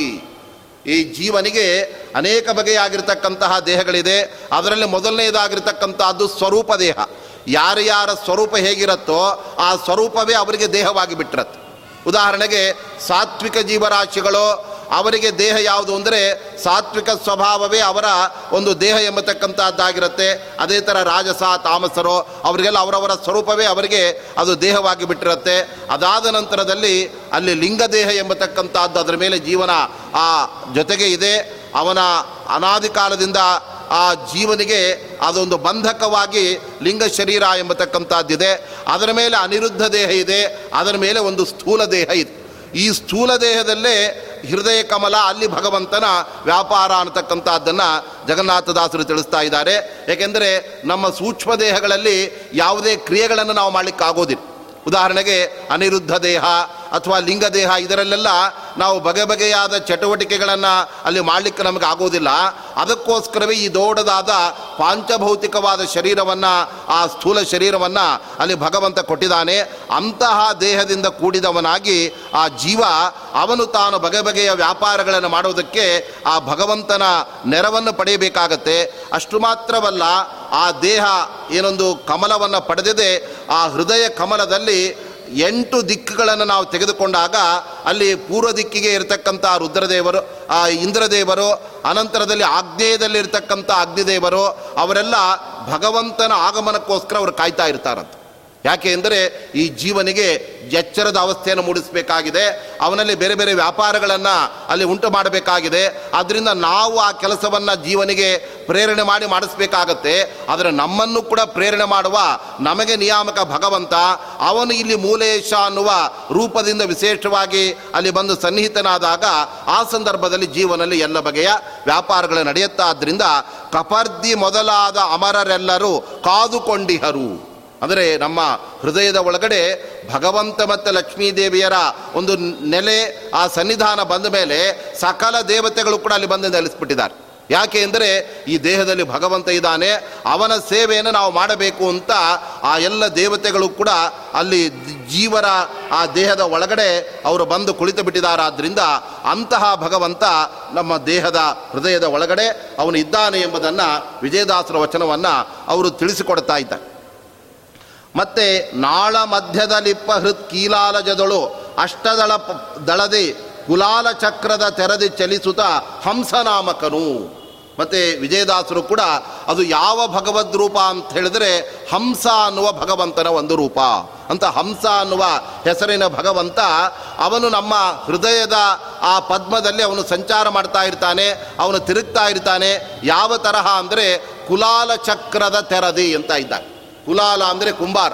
ಕುಂಬಾರ ಮಡಕೆಯನ್ನು ಮಾಡಬೇಕಾದರೆ ಬರೀ ಮಣ್ಣನ್ನು ಆ ಒಂದು ಚಕ್ರದ ಮೇಲೆ ಇಟ್ಟು ಮಾತ್ರಕ್ಕೆ ಮಡಕೆ ಆಗೋದಿಲ್ಲ. ಒಂದು ಕೋಲನ್ನು ತೆಗೆದುಕೊಂಡು ಆ ಚಕ್ರವನ್ನು ಜೋರಾಗಿ ಒಮ್ಮೆ ತಿರುಗಿಸಿದಾಗ ಆ ಚಕ್ರ ತಿರುಗ್ತಾನೆ ಇರುತ್ತೆ. ಹಾಗೆ ಕೈಯನ್ನು ಮಧ್ಯದಲ್ಲಿ ಹಾಕಿ ಅದರಿಂದ ಮಡಕೆಯನ್ನು, ಹೂಜಿಯನ್ನು ಬೇರೆ ಬೇರೆ ಆ ಎಲ್ಲ ಅವುಗಳನ್ನು ಮಾಡಿಬಿಡ್ತಾ ಇರ್ತಾನೆ. ಅದರಂತೆ ಅದು ಹೇಗೆ ಸುತ್ತಲೂ ಸುತ್ತುತ್ತಾ ಇರುತ್ತೆ? ಚಕ್ರ ಅದರಂತೆ ನಮ್ಮ ಹೃದಯದ ಒಳಗಡೆ ಭಗವಂತ ಆ ದಿಕ್ಪಾಲಕರ ಮನೆ ಮನೆಗಳಲ್ಲಿ ಅವನು ಸಂಚರಿಸ್ತಾ ಇರ್ತಾನೆ. ಇದನ್ನೇ ಜಗನ್ನಾಥದಾಸರು ಮನೆ ಮನೆಗಳಲ್ಲಿ ತಿರುಗುತಿಪ್ಪ ಅಂತ ಆರಂಭದಲ್ಲಿ ಒಂದು ಕಡೆ ಹೇಳ್ತಾ ಇದ್ದಾರೆ. ಮನೆ ಮನೆಗಳಲ್ಲಿ ತಿರುಗುತಿಪ್ಪ ಅಂದರೆ ಭಗವಂತನಿಗೆ ಮೇಲೆ ನೋಟಕ್ಕೆ ಇದು ಸರಿಯಲ್ಲ ಅನಿಸ್ಬಿಡತ್ತೆ. ಏಕೆಂದರೆ ದೇವರು ಮನೆ ಮನೆಗೆ ಹೋಗಿ ತಿರುಗ್ ಅಂದರೆ ಭಿಕ್ಷೆ ಬೇಡವರು ಹೇಗೆ ಮನೆ ಮನೆಗೆಲ್ಲ ತಿರುಗ್ತಾ ಇರ್ತಾರೆ, ಆ ಥರ ಯಾರು ನನ್ನ ಪೂಜೆ ಮಾಡ್ತಾರೋ ಇಲ್ಲೋ ಅವರಿಗೆ ಅನುಗ್ರಹ ಮಾಡಬೇಕೇನೋ ಹಾಗೆ ಭಗವಂತ ತಿರುಗೋದು ಅಂತ ಅರ್ಥವಲ್ಲ. ಅಷ್ಟ ದಿಕ್ಪಾಲಕರ ಮನೆಯಲ್ಲಿ ಚಕ್ರದಂತೆ ತಿರುಗುತ್ತಾನೆ ಅಂತ ಆರಂಭದಲ್ಲಿ ಅವರು ಹೇಳಿದ್ದಾರೆ. ಯಾಕೆಂದರೆ ಆ ಜೀವರಲ್ಲಿ ಬಗೆ ಬಗೆಯಾದ ಬುದ್ಧಿಯನ್ನು, ಜ್ಞಾನವನ್ನು ಅಲ್ಲಿ ಉಂಟು ಮಾಡಬೇಕಾಗಿದೆ. ಆದ್ದರಿಂದ ಅಂತಹ ಭಗವಂತ ಕಾಲ ಕಾಲದಲ್ಲಿ ಆ ಜೀವರ, ಆ ಒಂದು ವ್ಯಾಪಾರಗಳನ್ನು ಮಾಡ್ತಾ, ಜೊತೆಗೆ ಅಲ್ಲಿರ್ತಕ್ಕಂಥ ಏನು ಅಷ್ಟ ದಿಕ್ಪಾಲಕರಿದ್ದಾರೆ, ಅವರೆಲ್ಲ ತಮ್ಮ ತಮ್ಮ ಮಡದಿಯರ ಜೊತೆಗೆ ಭಗವಂತನ ಒಂದು ಸೇವೆಯನ್ನು ಅವರು ಕೈಗೊಳ್ತಾ ಇರ್ತಾರೆ. ಆ ಕಡೆ ಆ ದೇವತೆಗಳ ಅಭಿಲಾಷೆಯನ್ನು ಕೂಡ ಅಲ್ಲಿ ಭಗವಂತ ಪೂರ್ಣ ಮಾಡ್ತಾ, ಜೀವರ ವ್ಯಾಪಾರವನ್ನು ಕೂಡ ತಾನೇ ಅಲ್ಲಿ ಮುಖ್ಯವಾಗಿ ನಿಂತು ಮಾಡ್ತಾ ಇರ್ತಾನೆ. ಆದ್ದರಿಂದ ಅಷ್ಟ ದಿಕ್ಪಾಲಕರ ಮನೆಯೇ ಅಷ್ಟದಳ ಕಮಲ. ಅಲ್ಲಿರ್ತಕ್ಕಂತಹ ಅಷ್ಟ ದಿಕ್ಕುಗಳಲ್ಲಿ ಆ ಸೃಷ್ಟಿಯಾದಿ ಅಷ್ಟಕಗಳನ್ನು ಜಗತ್ತಿಗೆ ನೀಡುವ ಭಗವಂತನೇ ಅವರ ಮನೆಯಲ್ಲಿ ಇದ್ದು ಬಿಟ್ಟು ಆ ವ್ಯಾಪಾರವನ್ನು ನಡೆಸ್ತಾ ಇದ್ದಾನೆ ಎಂಬುದನ್ನು ಅವರು ತಿಳಿಸ್ತಾ ಇದ್ದಾರೆ. ಮತ್ತು ಯಾವ ಯಾವ ದಿಕ್ಕಿನಲ್ಲಿ ಹೇಗೆ ವ್ಯಾಪಾರವನ್ನು ಅಲ್ಲಿ ಭಗವಂತ ಮಾಡ್ತಾನೆ, ದಿಕ್ಪಾಲಕರ ಮನೆಗೆ ಬಂದಾಗ ಎಂಬುದನ್ನು ಅವರು ತಿಳಿಸ್ತಾ ಇದ್ದಾರೆ. ವಾಸವಾನುಜ ರೇಣುಕಾತ್ಮಜ ದಾಶರಥಿ ವೃಜಿನ ಅರ್ಧನ ಅಮಲ ಜಯಲ, ಅಮಲ ಜಲಾಶಯಾಲಯ ಹಯವದನ ಶ್ರೀ ಕಪಿಲ ನಾರಸಿಂಹ. ಅನಂತರದಲ್ಲಿ ಈ ಇಂದ್ರ ಅನಂತರದಲ್ಲಿ ಅಗ್ನಿ ಮುಂತಾದ ದೇವತೆಗಳೇನಿದ್ದಾರಲ್ಲ, ಅವರೆಲ್ಲ ತಾವು ಕೂಡ ಒಂದೊಂದು ಭಗವದ್ ರೂಪವನ್ನು ಉಪಾಸನೆ ಮಾಡ್ತಾನೆ. ಆ ಮೂಲಕವಾಗಿ ಜೀವರಲ್ಲಿ ಅವರು ವ್ಯಾಪಾರವನ್ನು, ಪ್ರೇರಣೆಯನ್ನು ಅವರು ಮಾಡ್ತಾ ಇರ್ತಾರೆ. ಅದರಲ್ಲಿ ಇಂದ್ರದೇವರು ಯಾರನ್ನು ಅಲ್ಲಿ ವಿಶೇಷವಾಗಿ ಉಪಾಸನೆ ಮಾಡ್ತಾರೆ ಅಂದರೆ ವಾಸವಾನುಜ ಅಂತ ಇದ್ದಾರೆ. ಇಂದ್ರನಿಗೆ ಉಪೇಂದ್ರನೇ ಅಲ್ಲಿ ಉಪಾಸ್ಯವಾದ ಭಗವದ್ರು ಆದ್ದರಿಂದ ಆ ಪೂರ್ವ ದಿಕ್ಕನ್ನು ನಾವು ತೆಗೆದುಕೊಂಡಾಗ ನಮ್ಮ ಹೃದಯದಲ್ಲಿ ಭಗವಂತ ಸಂಚಾರ ಮಾಡೋದು ಹೇಗೆ ಅಂದರೆ ಈ ಬಲಭಾಗದಿಂದ ಸಂಚಾರ ಮಾಡ್ತಾ ಬರ್ತಾನೆ. ಮೊದಲು ಪೂರ್ವ ದಿಕ್ಕು ಅಂತ ನಾವು ತೆಗೆದುಕೊಂಡಾಗ ಪೂರ್ವದ ಈ ಕಡೆ ಬಲಭಾಗದಲ್ಲಿ ಆಗ್ನೇಯ ದಿಕ್ಕಿದೆ. ಆನಂತರದಲ್ಲಿ ಇಲ್ಲಿ ಉತ್ತರ ದಿಕ್ಕಿದೆ. ಅಲ್ಲಿ ಮೂಲೆಯಲ್ಲಿ ವಾಯುವ್ಯ ದಿಕ್ಕು ಅನಂತರದಲ್ಲಿ ಪಶ್ಚಿಮ, ಈ ಕಡೆ ಮತ್ತೆ ನೈಋತ್ಯ, ಹೀಗೆಲ್ಲ ಭಗವಂತ ಸಂಚಾರ ಮಾಡ್ತಾ ಬರಬೇಕಾದ್ರೆ ಮೊಟ್ಟ ಮೊದಲ ದಿಕ್ಕು ಅದು ಪೂರ್ವ ದಿಕ್ಕಾಗಿದೆ. ಆ ಪೂರ್ವ ದಿಕ್ಕಿನಲ್ಲಿ ದಿಕ್ಪಾಲಕನಾದಂತಹ ಇಂದ್ರದೇವರ ಅದ್ಭುತವಾದಂತಹ ಮನೆ ಇದೆ. ಅಲ್ಲಿ ಶಚಿ ಸಹಿತನಾಗಿ ಭಗವಂತ, ಆ ರುದ್ರದ ಆ ಶಚಿ ಸಹಿತನಾದ ಇಂದ್ರ ಅಲ್ಲಿ ಯಾವ ಭಗವದ್ ರೂಪವನ್ನು ಉಪಾಸನೆ ಮಾಡ್ತಾ ಇದ್ದಾನೆ ಅಂದರೆ ಅಲ್ಲಿ ವಾಸವಾನುಜ. ಇಂದ್ರನ ತಮ್ಮನೇ ಆಗಿ ಅವತಾರ ಮಾಡಿದ ಕಶ್ಯಪ ಅದಿತಿಯರ ಗರ್ಭದಲ್ಲಿ ಅವತಾರ ಮಾಡಿದ ಭಗವಂತ ಉಪೇಂದ್ರ ಏನಿದ್ದಾನೆ ಆ ಉಪೇಂದ್ರ ರೂಪಿಯಾದ ಭಗವಂತನನ್ನು ಇಂದ್ರದೇವನ ನಿರಂತರ ಉಪಾಸನೆ ಮಾಡ್ತಾ, ಆ ಪೂರ್ವ ದಿಕ್ಕಿನಲ್ಲಿ ಇದ್ದುಬಿಟ್ಟು ಆ ಜೀವರಲ್ಲಿ ಬಗೆ ಬಗೆಯಾದ ವ್ಯಾಪಾರವನ್ನು ಉಂಟು ಮಾಡ್ತಾ ಇರ್ತಾರೆ. ಇನ್ನು ಪೂರ್ವ ದಿಕ್ಕಿನ ಪಕ್ಕದಲ್ಲೇ ನಾವು ಬಂದಾಗ ಅಲ್ಲಿ ಆಗ್ನೇಯ ದಿಕ್ಕಿದೆ, ಅಲ್ಲಿ ಅಗ್ನಿದೇವರ ಮನೆ ಎಂಬತಕ್ಕಂಥದ್ದಿದೆ. ಆ ಅಗ್ನಿದೇವರು ತಮ್ಮ ಹೆಂಡತಿ ಇಬ್ಬರು ಮಡದಿಯರು, ಸ್ವಾಹ ಸ್ವಧಾ ಅಂತ ಅವರಿಬ್ಬರ ಜೊತೆಗೆ ಅಲ್ಲಿ ಯಾವ ಭಗವಂತನನ್ನು ಅಗ್ನಿದೇವರು ಉಪಾಸನೆ ಮಾಡ್ತಾ ಇದ್ದಾರೆ, ಚಿಂತನೆ ಮಾಡ್ತಾ ಇದ್ದಾರೆ ಅಂದರೆ ರೇಣುಕಾತ್ಮಜ, ಅಂದರೆ ಪರಶುರಾಮ ದೇವರನ್ನು ಅಗ್ನಿದೇವರು ಚಿಂತನೆ ಮಾಡ್ತಾ ಇದ್ದಾರೆ. ಆದ್ದರಿಂದ ಅಗ್ನಿಯ ಒಳಗಡೆ ಇರುವ ಭಗವಂತನ ಒಂದು ವಿಭೂತಿ ರೂಪ, ಅದು ಯಾವುದು ಅಂದರೆ ಹರಣಿ ಎಂಬತಕ್ಕಂತಹ ಲಕ್ಷ್ಮೀದೇವಿಯ ರೂಪದ ಜೊತೆಗೆ ಪರಶುರಾಮ ರೂಪಿಯಾದ ಭಗವಂತನೇ ಆ ಅಗ್ನಿಯಲ್ಲಿದ್ದಾನೆ. ಆದ್ದರಿಂದ ನಿತ್ಯ ನಾವು ವೈಶ್ವದೇವವನ್ನು ಮಾಡಬೇಕಾದರೆ ನಾವು ಅಗ್ನಿಗೆ ನೇರವಾಗಿ ಆಹುತಿಯನ್ನು ಹಾಕ್ತಾ ಇದ್ದೇವೆ ಅಂತ ಭಾವಿಸ್ತೇವೆ. ಆದರೆ ನಿಜವಾಗಲೂ ಕೂಡ ಅದು ಅಗ್ನಿಗಲ್ಲ, ಅಗ್ನಿಯ ಒಳಗಡೆ ಇರುವ ಪರಶುರಾಮ ದೇವರಿಗೆ ಅದನ್ನು ಅರ್ಪಣೆ ಮಾಡಲಾಗುತ್ತೆ. ಯಾಕೆ ಅಂದರೆ ನಾವು ದೇವರಿಗೆ ನೈವೇದ್ಯ ಮಾಡುವಾಗ ಆ ತಟ್ಟೆಯಲ್ಲಿಟ್ಟ ಪದಾರ್ಥಗಳನ್ನೆಲ್ಲ ಭಗವಂತ ಬರೀ ದೃಷ್ಟಿಯಿಂದ ನೋಡಿಬಿಡ್ತಾನೆ ಆ ನಂತರದಲ್ಲಿ ನರಸಿಂಹದೇವರಾಗಿದ್ದುಕೊಂಡು ಭಗವಂತ ಆ ಎಲ್ಲ ಪದಾರ್ಥಗಳನ್ನು ಮೂಸಿ ನೋಡ್ತಾ ಇರ್ತಾನೆ. ಆದ್ದರಿಂದ ನಾವು ಭಗವಂತನಿಗೆ ನೈವೇದ್ಯ ಸಮರ್ಪಣೆ ಮಾಡುವಾಗ ಈ ಶಾಲಿಗ್ರಾಮ ಇದು ಬರೀ ಜಡವಾಗಿದೆ. ಅಲ್ಲಿ ದೇವರು ಇದ್ದರೂ ಕೂಡ ನೋಡ್ಲಿಕ್ಕೆ ಅವನಿಗೆ ಆಗೋದೇ ಇಲ್ಲ. ದೇವರಿಗೆ ಏನಿಟ್ಟರೂ ಕೂಡ ಸುಮ್ಮನೆ ಇರ್ತಾನೆ ಅಂತ ನಾವು ಭಾವಿಸುವುದಲ್ಲ. ಶಾಲಿಗ್ರಾಮದಲ್ಲಿರುವ ಏನು ಐದು ಸಾವಿರದ ಐದು ನೂರ ಮೂವತ್ತೇಳು ಭಗವಂತನ, ಮೂವತ್ತೈದು ಭಗವಂತನ ವಿಭೂತಿ ರೂಪಗಳಿದೆ. ಅವುಗಳಲ್ಲಿ ಒಂದೊಂದು ರೂಪ ಆ ನೈವೇದ್ಯದ ಒಂದೊಂದು ಪದಾರ್ಥಗಳ ಆಸ್ವಾದನೆಯಲ್ಲಿ ತೊಡಗಿರುತ್ತಂತೆ. ಹಾಗಾದರೆ ಭಗವಂತ ಅವನಿಗೆ ನಾವು ಅರ್ಪಿಸುವ ಈ ಎಲ್ಲ ಭೌತಿಕ ಪದಾರ್ಥಗಳನ್ನು ಅವನು ಹೇಗೆ ಸ್ವೀಕಾರ ಮಾಡ್ತಾನೆ? ಅವನು ಅಪ್ರಾಕೃತನಾದ್ದರಿಂದ ದೇವರಿಗೆ ನಾವು ಎಷ್ಟೇ ಭಕ್ಷ್ಯಭೋಜ್ಯಗಳನ್ನು ಇಟ್ಟರೂ ಕೂಡ ಅಪ್ರಾಕೃತನಾದ ದೇವರಿಗೆ ಈ ಪ್ರಾಕೃತ ವಸ್ತುಗಳೆಲ್ಲ ಅದು ರುಚಿಸೋದೇ ಇಲ್ಲ. ಏಕೆಂದರೆ ಬ್ರಹ್ಮದೇವರೇ ಈ ಭೂಮಿಯಲ್ಲಿರುವ ಅನ್ನವನ್ನು ಊಟ ಮಾಡದೆ ಅದನ್ನು ಕೆಳಗಡೆ ಹಾಕಿ ನಾನು ಉಣ್ಣೋದಿಲ್ಲ ಅಂತ ಅಲ್ಲಿ ದೇವರು ಬ್ರಹ್ಮದೇವರು ತೋರಿಸ್ಬಿಟ್ಟಿದ್ದಾರೆ. ಹಾಗಿರುವಾಗ ಭಗವಂತ ಹೇಗೆ ನಾವಿಟ್ಟ ಪದಾರ್ಥಗಳನ್ನು ಅವನು ಸ್ವೀಕಾರ ಮಾಡ್ತಾನೆ? ಅದಕ್ಕೆ ಶ್ರೀಮದ್ ಆಚಾರ್ಯರು ಗೀತಾಭಾಷ್ಯದಲ್ಲಿ ಒಂದು ಮಾತನ್ನು ಅವರು ಹೇಳ್ತಾ ಇದ್ದಾರೆ. ನೋಡಿ, ಮೂಲರೂಪಿಯಾದ ಭಗವಂತ, ಅವನು ಅಪ್ರಾಕೃತವಾದ ತನ್ನ ರಸವನ್ನೇ ಅವನು ಸ್ವೀಕಾರ ಮಾಡ್ತಾ ಇರ್ತಾನೆ. ಆ ಮೂಲರೂಪಿಯಾದ ಭಗವಂತನಿಗೆ ನಾವು ಯಾವುದೇ ಪ್ರಾಕೃತ ಪದಾರ್ಥಗಳನ್ನು ಕೊಟ್ಟರೆ ಅವನು ಎಂದಿಗೂ ಸ್ವೀಕಾರ ಮಾಡೋದೇ ಆದರೂ ಕೂಡ ಭಗವಂತ ಭಕ್ತರ ಪ್ರಾರ್ಥನೆ ಮೇರೆಗೆ ನಾನು ನಿನಗೆ ಇದನ್ನು ಅರ್ಪಣೆ ಮಾಡ್ತಾ ಇದ್ದೇನೆ, ನೀನು ಸ್ವೀಕಾರ ಮಾಡಲೇಬೇಕು ಅಂತ ದೇವರಿಗೆ ಭಕ್ತಿಯಿಂದ ಒತ್ತಡವನ್ನು ಭಕ್ತರು ಹೇರಿದಾಗ ಆವಾಗ ಭಗವಂತ ತನ್ನ ನಿಯಮವನ್ನು ಸಡಿಲು ಮಾಡ್ಕೊಂಡ್ಬಿಟ್ನಂತೆ. ಹಾಗಾದರೆ ಭಕ್ತರ ಇಚ್ಛೆಯನ್ನು ಪೂರೈಸುವುದು ನನ್ನ ದೊಡ್ಡ ಕರ್ತವ್ಯ. ಆದ್ದರಿಂದ ನಾನು ಮೂಲ ರೂಪದಲ್ಲಿ ಮಾತ್ರ ಈ ಪ್ರಾಕೃತ ಪದಾರ್ಥಗಳನ್ನು ಸ್ವೀಕಾರ ಮಾಡೋದಿಲ್ಲ. ಆದರೆ ಅವತಾರ ರೂಪದಲ್ಲಿ ಭಕ್ತರು ಏನೆಲ್ಲ ಪದಾರ್ಥಗಳನ್ನು ಕೊಟ್ಟರೂ ಕೂಡ ನಾನು ಸ್ವೀಕಾರ ಮಾಡುತ್ತೇನೆ ಅಂತ ಅಲ್ಲಿ ಭಗವಂತ ಆ ವಾದಿರಾಜರೇ ಮೊದಲಾದ ಜ್ಞಾನಿಗಳೆಲ್ಲ ಹಯಗ್ರೀವ ದೇವರಿಗೆ ಹಯಗ್ರೀವ ಭಕ್ಷ್ಯವನ್ನು ಅಲ್ಲಿ ಸಮರ್ಪಣೆ ಮಾಡಿದಾಗ ಕುದುರೆಯ ರೂಪದಿಂದ, ಅಶ್ವರೂಪದಿಂದ ಭಗವಂತನೇ ಅಲ್ಲಿ ಬಂದು ಅದನ್ನೆಲ್ಲ ಸ್ವೀಕಾರ ಮಾಡಿದ್ದಂತೆ. ಅಂದರೆ ಅವತಾರ ರೂಪ ಸ್ವೀಕಾರ ಮಾಡ್ತಾ ಇದ್ದಾನೆ.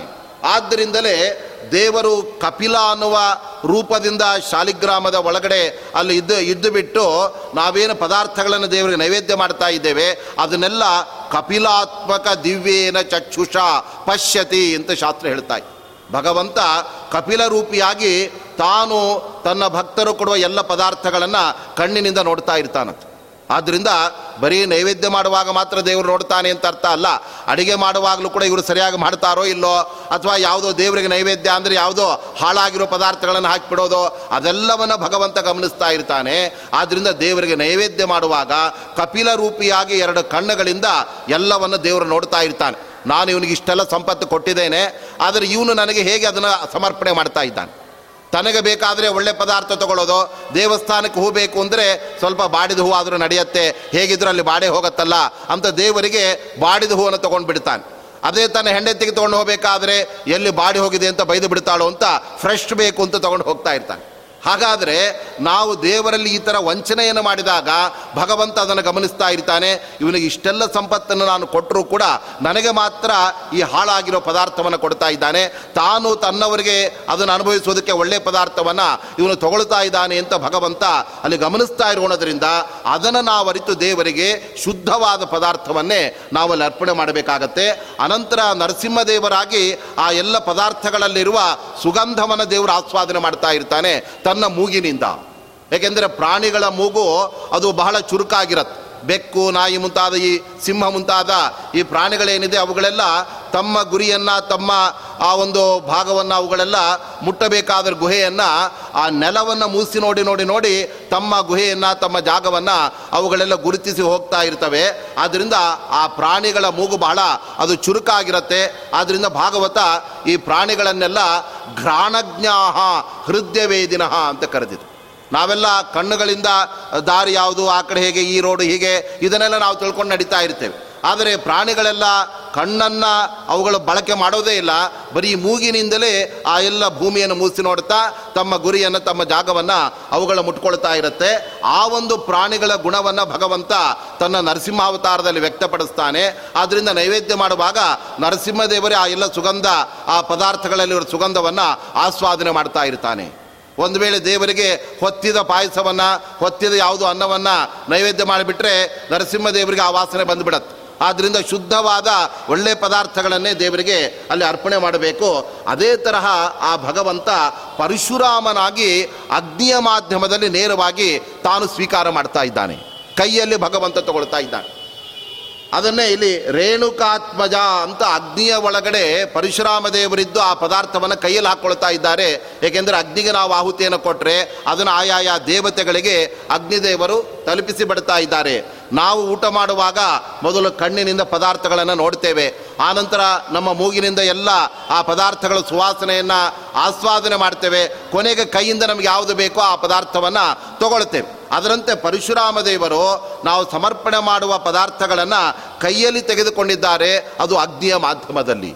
ಯಾಕೆಂದರೆ ಅಗ್ನಿರುವೈ ದೇವಾನಾ ಮುಖಂ ಅಂತ ವೇದಗಳ ಬಣ್ಣಿಸ್ತಾ ಇತ್ತು. ಭಗವಂತನಿಗೆ ನಾವು ಯಾವುದೇ ಸಮರ್ಪಣೆ ಮಾಡಬೇಕಾಗಿದ್ದರೆ ಅದು ಪರಿಶುದ್ಧವಾಗಿರಬೇಕು. ಆದರೆ ನಾವು ಎಷ್ಟು ಶುದ್ಧವಾಗಿ ಮಾಡಿದರೂ ಕೂಡ ಮಲಮೂತ್ರಗಳ ಆಗರವಾದ ನಮ್ಮ ದೇಹದಿಂದ ಅಲ್ಲಿ ಪವಿತ್ರವಾದ ಪದಾರ್ಥಗಳನ್ನು ದೇವರಿಗೆ ಅರ್ಪಣೆ ಮಾಡಲಿಕ್ಕೆ ಆಗೋದೇ ಆದ್ದರಿಂದ ಭಗವಂತನಿಗೆ ಅಗ್ನಿಯ ಮಾಧ್ಯಮದಲ್ಲಿ ನಾವು ಆ ಅನ್ನವನ್ನು, ಚರುವನ್ನು ಅರ್ಪಣೆ ಮಾಡಿದಾಗ ಭಗವಂತ ಅಗ್ನಿಯಿಂದ ಪರಿಶುದ್ಧವಾದ ಆ ಪದಾರ್ಥವನ್ನು ಸ್ವೀಕಾರ ಮಾಡ್ತಾನೆ. ಆದ್ದರಿಂದ ರೇಣುಕಾತ್ಮಜ, ರೇಣುಕಾದೇವಿ, ಅನಂತರದಲ್ಲಿ ಜಮದಗ್ನಿ ಮಹರ್ಷಿಗಳು, ಅವರಿಬ್ಬರ ದಾಂಪತ್ಯದಲ್ಲಿ ಅವತಾರ ಮಾಡಿದ ಏನು ಆ ಪರಶುರಾಮ ದೇವರಿದ್ದಾರೆ.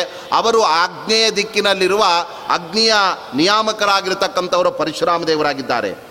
ಆನಂತರದಲ್ಲಿ ಈ ಕಡೆ ಉತ್ತರ ಭಾಗಕ್ಕೆ ಬಂದರೆ ಅಲ್ಲಿ ದಶರಥನ ಮಗನಾದ ರಾಮದೇವರಲ್ಲಿದ್ದಾರೆ. ಹೀಗೆ ಅನೇಕ ದೇವತೆಗಳ ಆ ಮನೆಯಲ್ಲಿ ಆ ಭಗವಂತನ ಹಲವು ರೂಪಗಳಿದೆ ಎಂಬತಕ್ಕಂಥ ಅಂಶವನ್ನು ಅಲ್ಲಿ ತಿಳಿಸ್ತಾ ಇದ್ದಾರೆ. ಸರಿ, ಇಂತಹ ಭಗವಂತ ಒಂದೊಂದು ಮನೆಗೆ ಬಂದಾಗ ಆ ಜೀವರಲ್ಲಿ ಯಾವ ಥರದ ಭಾವನೆ, ಆ ಬುದ್ಧಿಯನ್ನು ಉಂಟು ಮಾಡ್ತಾನೆ ಎಂಬುದನ್ನು ಅಲ್ಲಿ ತಿಳಿಸ್ತಾ ಇದ್ದಾರೆ. ಮುಂದೆ ಸುರಪನಾಲಯಕ್ಕೆ ಐದಿದರೆ ಮನವೆರಗುವುದು ಸತ್ಪುಣ್ಯ ಮಾರ್ಗದಲ್ಲಿ. ಅಂತ ಜಗನ್ನಾಥದಾಸರು ತಿಳಿಸ್ತಾ ಇದ್ದಾರೆ. ನಾವು ಪೂರ್ವ ದಿಕ್ಕನ್ನು ತೆಗೆದುಕೊಂಡಾಗ ಆ ಪೂರ್ವ ದಿಕ್ಕು ಅದು ಯಾರ ಮನೆ? ಸುರಪನಾಲಯ. ಸುರಪ ಅಂದರೆ ದೇವತೆಗಳನ್ನೆಲ್ಲ ರಕ್ಷಣೆ ಮಾಡುವ ದೇವೋತ್ತಮನಾದ ಇಂದ್ರದೇವರು ಅಂತ ಅರ್ಥ. ಇಂದ್ರದೇವರ ಮನೆ ಎಲ್ಲಿದೆ? ಪೂರ್ವ ದಿಕ್ಕಿಗೆ ಅಲ್ಲಿ ಇರತಕ್ಕಂಥದ್ದಾಗಿದೆ ಆ ಪೂರ್ವ ದಿಕ್ಕಿನಲ್ಲಿರುವ ಆ ಅಷ್ಟದಿಕ್ಪಾಲಕರಲ್ಲಿ ಒಬ್ಬರಾದ ಇಂದ್ರದೇವರ ಮನೆಗೆ ಭಗವಂತ ಮೂಲೇಶ ಬರುವಾಗ ಆ ಜೀವರಲ್ಲಿ ಯಾವ ತರಹದ ಬುದ್ಧಿ ಅವರಲ್ಲಿ ಪ್ರವೃತ್ತಿ ಎಂಬುದು ಬರುತ್ತೆ ಅನ್ನೋದಕ್ಕೆ ಇಲ್ಲಿ ಅವರು ತಿಳಿಸ್ತಾ ಇದ್ದಾರೆ. ಸತ್ಪುಣ್ಯ ಮಾರ್ಗದಲ್ಲಿ ಮನವೆರಗುವುದು. ನಮಗೆ ಪುಣ್ಯ ಕಾರ್ಯವನ್ನು ಮಾಡಬೇಕು, ಪ್ರವಚನವನ್ನು ಕೇಳಬೇಕು, ಭಗವಂತನ ಪೂಜೆ ಮಾಡಬೇಕು, ಇತ್ಯಾದಿ ಪುಣ್ಯ ಕಾರ್ಯಗಳಲ್ಲಿ ನಮಗೆ ಆಸಕ್ತಿ ಬರಬೇಕಾಗಿದ್ದರೆ ಆ ಸಂದರ್ಭದಲ್ಲಿ ಪೂರ್ವ ದಿಕ್ಕಿನಲ್ಲಿ ಭಗವಂತ ಮೂಲೇಶನು ಆ ಇಂದ್ರನ ಮನೆಗೆ ಬಂದು ಬಿಡ್ತಾ ಇದ್ದಾನೆ. ಆವಾಗ ಇಂದ್ರದೇವರು ಶಚೀ ಸಮೇತರಾಗಿ ಆ ಮೂಲೇಶನಾದ ಭಗವಂತನನ್ನು ಆರಾಧನೆ ಮಾಡ್ತಾ, ಜೊತೆಗೆ ಅವನ ಪ್ರೇರಣೆಯಿಂದ ಈ ಜೀವನಲ್ಲಿ ಕೂಡ ಪುಣ್ಯ ಬುದ್ಧಿಯನ್ನು ಅಲ್ಲಿ ಇಂದ್ರದೇವರು, ಆ ಮತ್ತೆ ಮೂಲೇಶ ಎಂಬ ಭಗವಂತ ಅಲ್ಲಿ ಉಂಟು ಮಾಡ್ತಾ ಇರ್ತಾರಾದ್ದರಿಂದ ನಾವು ಸತ್ಕಾರ್ಯವನ್ನು ಪುಣ್ಯ ಕಾರ್ಯವನ್ನು ಮಾಡಿದಾಗ ಆ ಸಂದರ್ಭದಲ್ಲಿ ನೆನೆಯಬೇಕಾದ ಆ ಭಗವದ್ ರೂಪದ ವ್ಯಾಪಾರ ಎಂಥದ್ದು ಅಂದರೆ, ಓ ನಾವು ಈ ಪುಣ್ಯ ಕಾರ್ಯ ಮಾಡ್ತಾ ಇದ್ದೇವೆ ಅಂದರೆ ನಮ್ಮ ಹೃದಯದ ಕಮಲದಲ್ಲಿ ಆ ಭಗವಂತ ಮೂಲೇಶ ಅವನು ಪೂರ್ವ ದಿಕ್ಕಿನಲ್ಲಿ ಬಂದಿದ್ದಾನೆ. ಅದಕ್ಕೋಸ್ಕರ ನಮ್ಮಿಂದ ಪುಣ್ಯ ಕಾರ್ಯ ನಡೀತಾ ಇದೆ ಅಂತ ಭಗವಂತನೇ ಆ ಪುಣ್ಯ ಕಾರ್ಯವನ್ನು ಮಾಡಿಸ್ತಾ ಇದ್ದಾನೆ ಅಂತ ಅವನಲ್ಲಿ ಸ್ವತಂತ್ರವಾದ ಕರ್ತೃತ್ವವನ್ನು ನಾವು ಚಿಂತನೆ ಮಾಡಬೇಕೇ ಹೊರತಾಗಿ. ನೋಡಿದರೆ ಅಂದರೆ ನಾನು ಎಷ್ಟು ದಾನ ಎಲ್ಲ ಅದೆಲ್ಲ ಮಾಡಿಬಿಟ್ಟಿದ್ದೇನೆ. ಆದ್ದರಿಂದ ನನಗಿಂತ ಯಾರು ದೊಡ್ಡ ದಾನ ಮಾಡಿದವರೇ ಇಲ್ಲ ಅಂತ ನಮ್ಮಲ್ಲೇ ನಾವು ಅದನ್ನು ಆ ಗುಣಗಳನ್ನು ತಿಳ್ಕೊಳ್ತಕ್ಕಂಥದ್ದಲ್ಲ. ಆದ್ದರಿಂದ ಇಲ್ಲಿ ಭಗವಂತನೇ ಆ ವ್ಯಾಪಾರವನ್ನು ಇಂದ್ರದೇವರ ಮೂಲಕ ಅಲ್ಲಿ ಸತ್ಪುಣ್ಯ ಮಾರ್ಗದಲ್ಲಿ, ಈ ಪುಣ್ಯದಲ್ಲಿ ಸತ್ಪುಣ್ಯ ಅಂದರೆ ಯಾವುದು? ಅಂದರೆ ನಾವು ಪ್ರಸಿದ್ಧಿಗೋಸ್ಕರ ಕೆಲವು ಒಳ್ಳೆಯ ಕೆಲಸಗಳನ್ನು ಮಾಡಿದರೆ ಅದು ನಿಜವಾದ ಒಳ್ಳೆಯ ಕೆಲಸ ಅಲ್ಲ. ನಾವು ಭಗವಂತನ ಪ್ರೀತ್ಯರ್ಥವಾಗಿ ಎಲ್ಲ ಕಾರ್ಯವನ್ನು ಮಾಡಬೇಕು.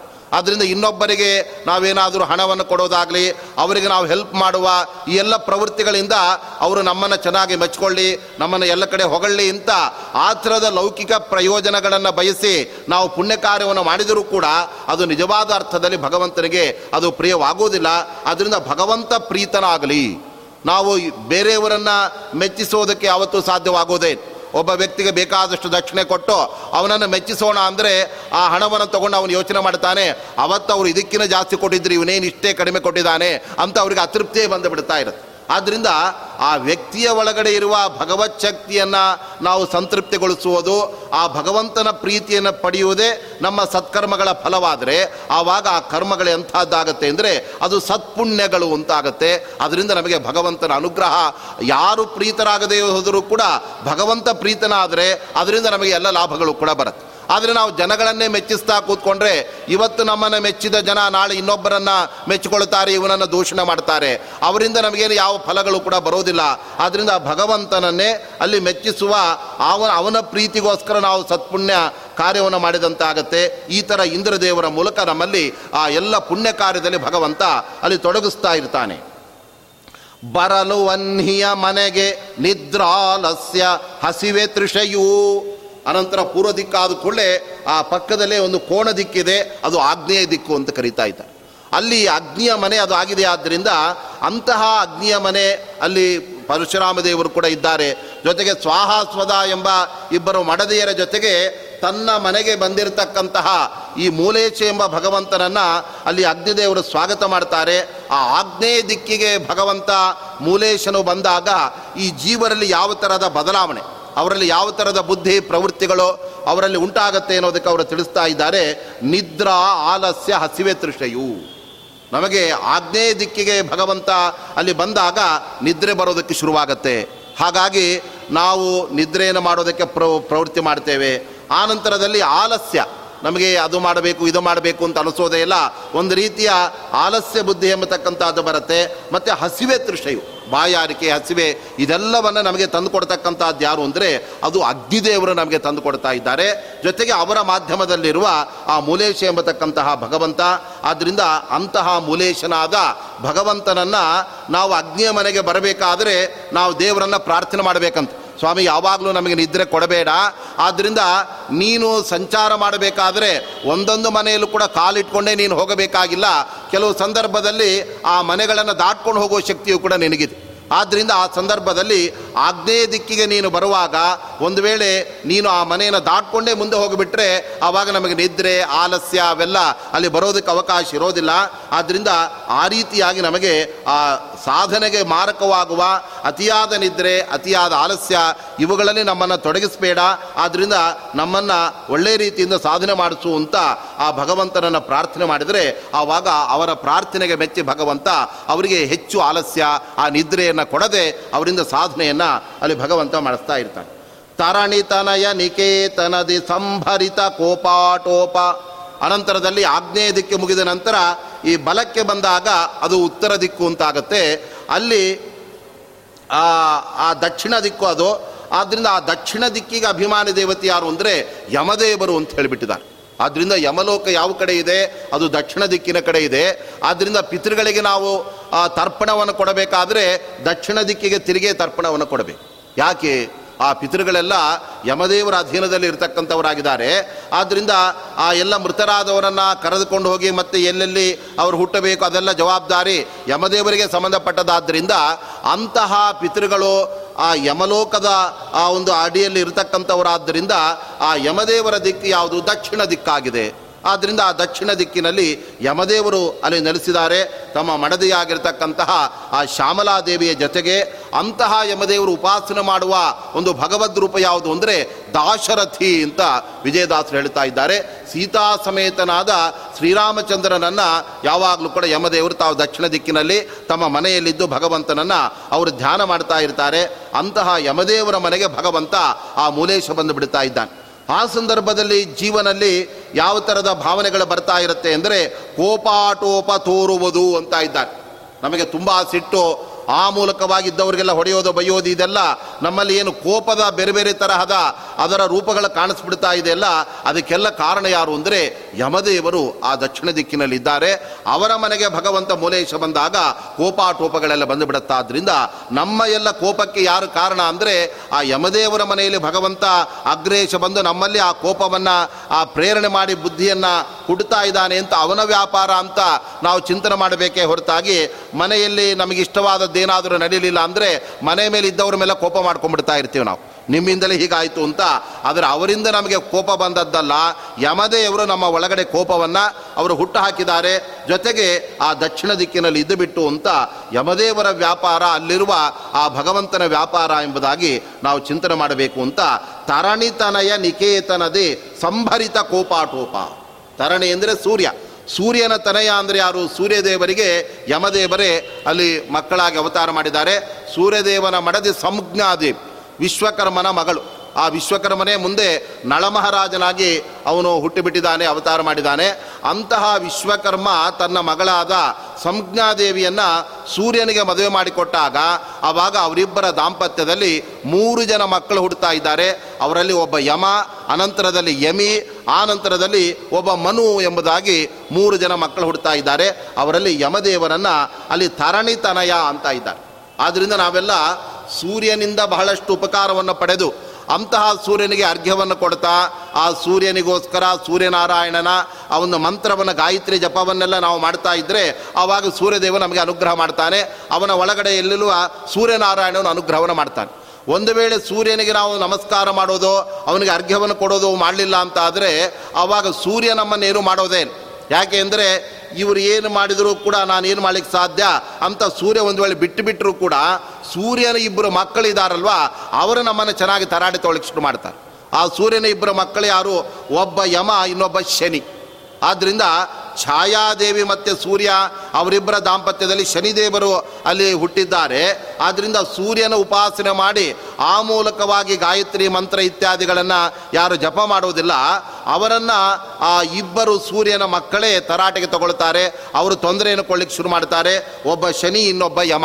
ಆದ್ದರಿಂದ ಶನಿ ಅಂತೂ ನಮಗೆ ಆ ಗೋಚಾರ ರೀತಿಯ ಜಾಗದಲ್ಲಿ ಬೇರೆ ಬೇರೆ ಕಡೆಗೆ ಬಂದಾಗ ಭಾರಿ ತೊಂದರೆಯನ್ನು ನಮಗೆ ಕೊಡೋಕ್ಕೆ ಶುರು ಮಾಡ್ತಾನೆ. ಆವಾಗ ನಾವು ಸೂರ್ಯನನ್ನು, ಸೂರ್ಯಾಂತರ್ಗತನಾದ ನಾರಾಯಣನನ್ನು ಹೆಚ್ಚು ಮಂತ್ರಗಳಿಂದ ಜಪ ಮಾಡಿದರೆ ಆವಾಗ ಶನಿ ಮತ್ತು ಈ ಯಮದೇವರು ನೋಡ್ಕೊಳ್ತಾರೆ. ಇವರಿಬ್ಬರು ಇವರೆಲ್ಲ ನಮ್ಮ ಅಪ್ಪನನ್ನು ಸೂರ್ಯನನ್ನು ನಂಬಿದ್ದಾರೆ. ಆದ್ದರಿಂದ ಅವರೆಲ್ಲ ನಮ್ಮ ಅಪ್ಪನ ಭಕ್ತರಾದ್ದರಿಂದ ನಾವು ಅವರಿಗೆ ಜಾಸ್ತಿ ತೊಂದರೆ ಕೊಡಬಾರ್ದು ಅಂತ ಯಮ ಮತ್ತು ಶನಿ ಅವರಿಬ್ಬರು ಕೂಡ ಸೂರ್ಯಾರಾಧನೆಯಲ್ಲಿ ತತ್ಪರರಾಗಿರ್ತಕ್ಕಂಥ ಜನಗಳನ್ನು ಅವರು ಹೆಚ್ಚು ಹಿಂಸೆಯನ್ನು, ತೊಂದರೆಯನ್ನು ಕೊಡೋದಕ್ಕೆ ಅವ್ರು ಹೋಗೋದಿಲ್ಲವಾದ್ದರಿಂದ ಅಂತಹ ತರಣಿ ತನಯನಾಗಿರ್ತಕ್ಕಂತಹ ಯಮದೇವರು ಆ ಯಮದೇವರ ಮನೆಗೆ ದಕ್ಷಿಣ ದಿಕ್ಕಿಗೆ ಅಲ್ಲಿ ಭಗವಂತ ಅಗ್ರೇಶ ಬಂದಾಗ ಅಲ್ಲಿ ನಿದ್ರಾಲಸ್ಯ ಹಸಿವೆ ತೃಷೆ ಅಂತ ಈ ಭಾವನೆಗಳನ್ನು ಅಲ್ಲಿ ಉಂಟು ಮಾಡ್ತಾ ಇದ್ದಾನೆ. ಆನಂತರದಲ್ಲಿ ಆ ಕೋಪಾಟೋಪಗಳನ್ನು ಉಂಟು ಮಾಡ್ತಾ ಇದ್ದಾನೆ. ಅರವಿದೂರನು ನಿರುತಿಯಲಿರೆ ಪಾಪಗಳ ಮಾಳ್ಪ. ಆನಂತರದಲ್ಲಿ ಈ ದಕ್ಷಿಣ ದಿಕ್ಕಿನ ಕೆಳಗಡೆ ಕೋಣ ದಿಕ್ಕಿಗೆ ನಾವು ಬಂದಾಗ ಅದನ್ನು ನೈಋತ್ಯ ದಿಕ್ಕು ಅಂತ ಕರೀತಾರೆ. ನಿರುತಿ ಅಂದರೆ ಅವನು ಒಬ್ಬ ದೇವತೆ. ಆದ್ದರಿಂದ ಆ ನಿರುತಿಯ ಮನೆಯಾಗಿರ್ತಕ್ಕಂಥ ಅದು ನೈಋತ್ಯ, ಅದು ಕೋಣ ದಿಕ್ಪಾಲಕರ ಒಂದು ಮನೆಯಾದ್ರಿಂದ ಆ ನಿರುತಿ ಎಂಬತಕ್ಕಂಥ ಉಪದಿಕ್ಕಿಗೆ ಅಲ್ಲಿ ಭಗವಂತ ಬಂದಾಗ ಆವಾಗ ಜೀವರಲ್ಲಿ ಆ ಪಾಪಗಳ ಬುದ್ಧಿಯನ್ನು ಭಗವಂತ ಕೊಡ್ತಾ ಇದ್ದಾನೆ. ಆದ್ದರಿಂದ ನಾವು ಬೇರೆ ಬೇರೆ ರೀತಿಯಾದ ಪಾಪಗಳನ್ನು ಮಾಡೋದಕ್ಕೆ ಅಲ್ಲಿ ಕಾರಣವೇನು ಅಂದರೆ ನೈಋತ್ಯ ದಿಕ್ಕು ಅದು ನಿಜವಾಗಲೂ ಕೂಡ ನಿರುತಿ ಎಂಬ ಆ ಒಬ್ಬ ದೇವತೆಯ ದಿಕ್ಪಾಲಕನ ಮನೆಯಾಗಿದೆ. ಅಲ್ಲಿ ಭಗವಂತ ಅಗ್ರೇಶನು ಅಂದರೆ ಮೂಲೇಶನ ಅಲ್ಲಿಗೆ ಬಂದಾಗ ಆ ಬೇರೆ ಬೇರೆ ಶಾಸ್ತ್ರ ವಿರುದ್ಧವಾದ ಆ ಪಾಪ ಕಾರ್ಯಗಳನ್ನು ಮಾಡುವ ಬುದ್ಧಿಯನ್ನು ಭಗವಂತ ಕೊಟ್ಬಿಡ್ತಾನೆ. ಆದ್ದರಿಂದ ಏಕಾದಶಿ ಉಪವಾಸ ಮಾಡಬೇಕು ಅಂತ ಅಂದ್ಕೊಂಡಿದ್ದರೂ ಕೂಡ ನೈಋತ್ಯ ದಿಕ್ಕಿಗೆ ಮೂಲೇಶ ಬಂದ ಅಂದರೆ ಚೆನ್ನಾಗಿ ಫಲಾರ್ ಮಾಡಿಬಿಡಬೇಕು ಅಂತ ಬುದ್ಧಿ ಕೊಟ್ಬಿಡ್ತಾನೆ. ಅದರಿಂದಾಗಿ ಪಾಪ ಕಾರ್ಯಗಳೆಲ್ಲ ನಮ್ಮಿಂದ ನಡೆದು ಹೋಗುತ್ತಾ ಆದ್ದರಿಂದ ಈ ಹಿನ್ನೆಲೆಯಲ್ಲಿ ಭಗವಂತನನ್ನು ನಾವು ಯಾವ ರೀತಿ ಪ್ರಾರ್ಥನೆ ಮಾಡಬೇಕು? ಏಕೆಂದರೆ ಈ ಪಾಪಗಳನ್ನು ನಾವು ಮಾಡ್ತಾ ಇಲ್ಲ.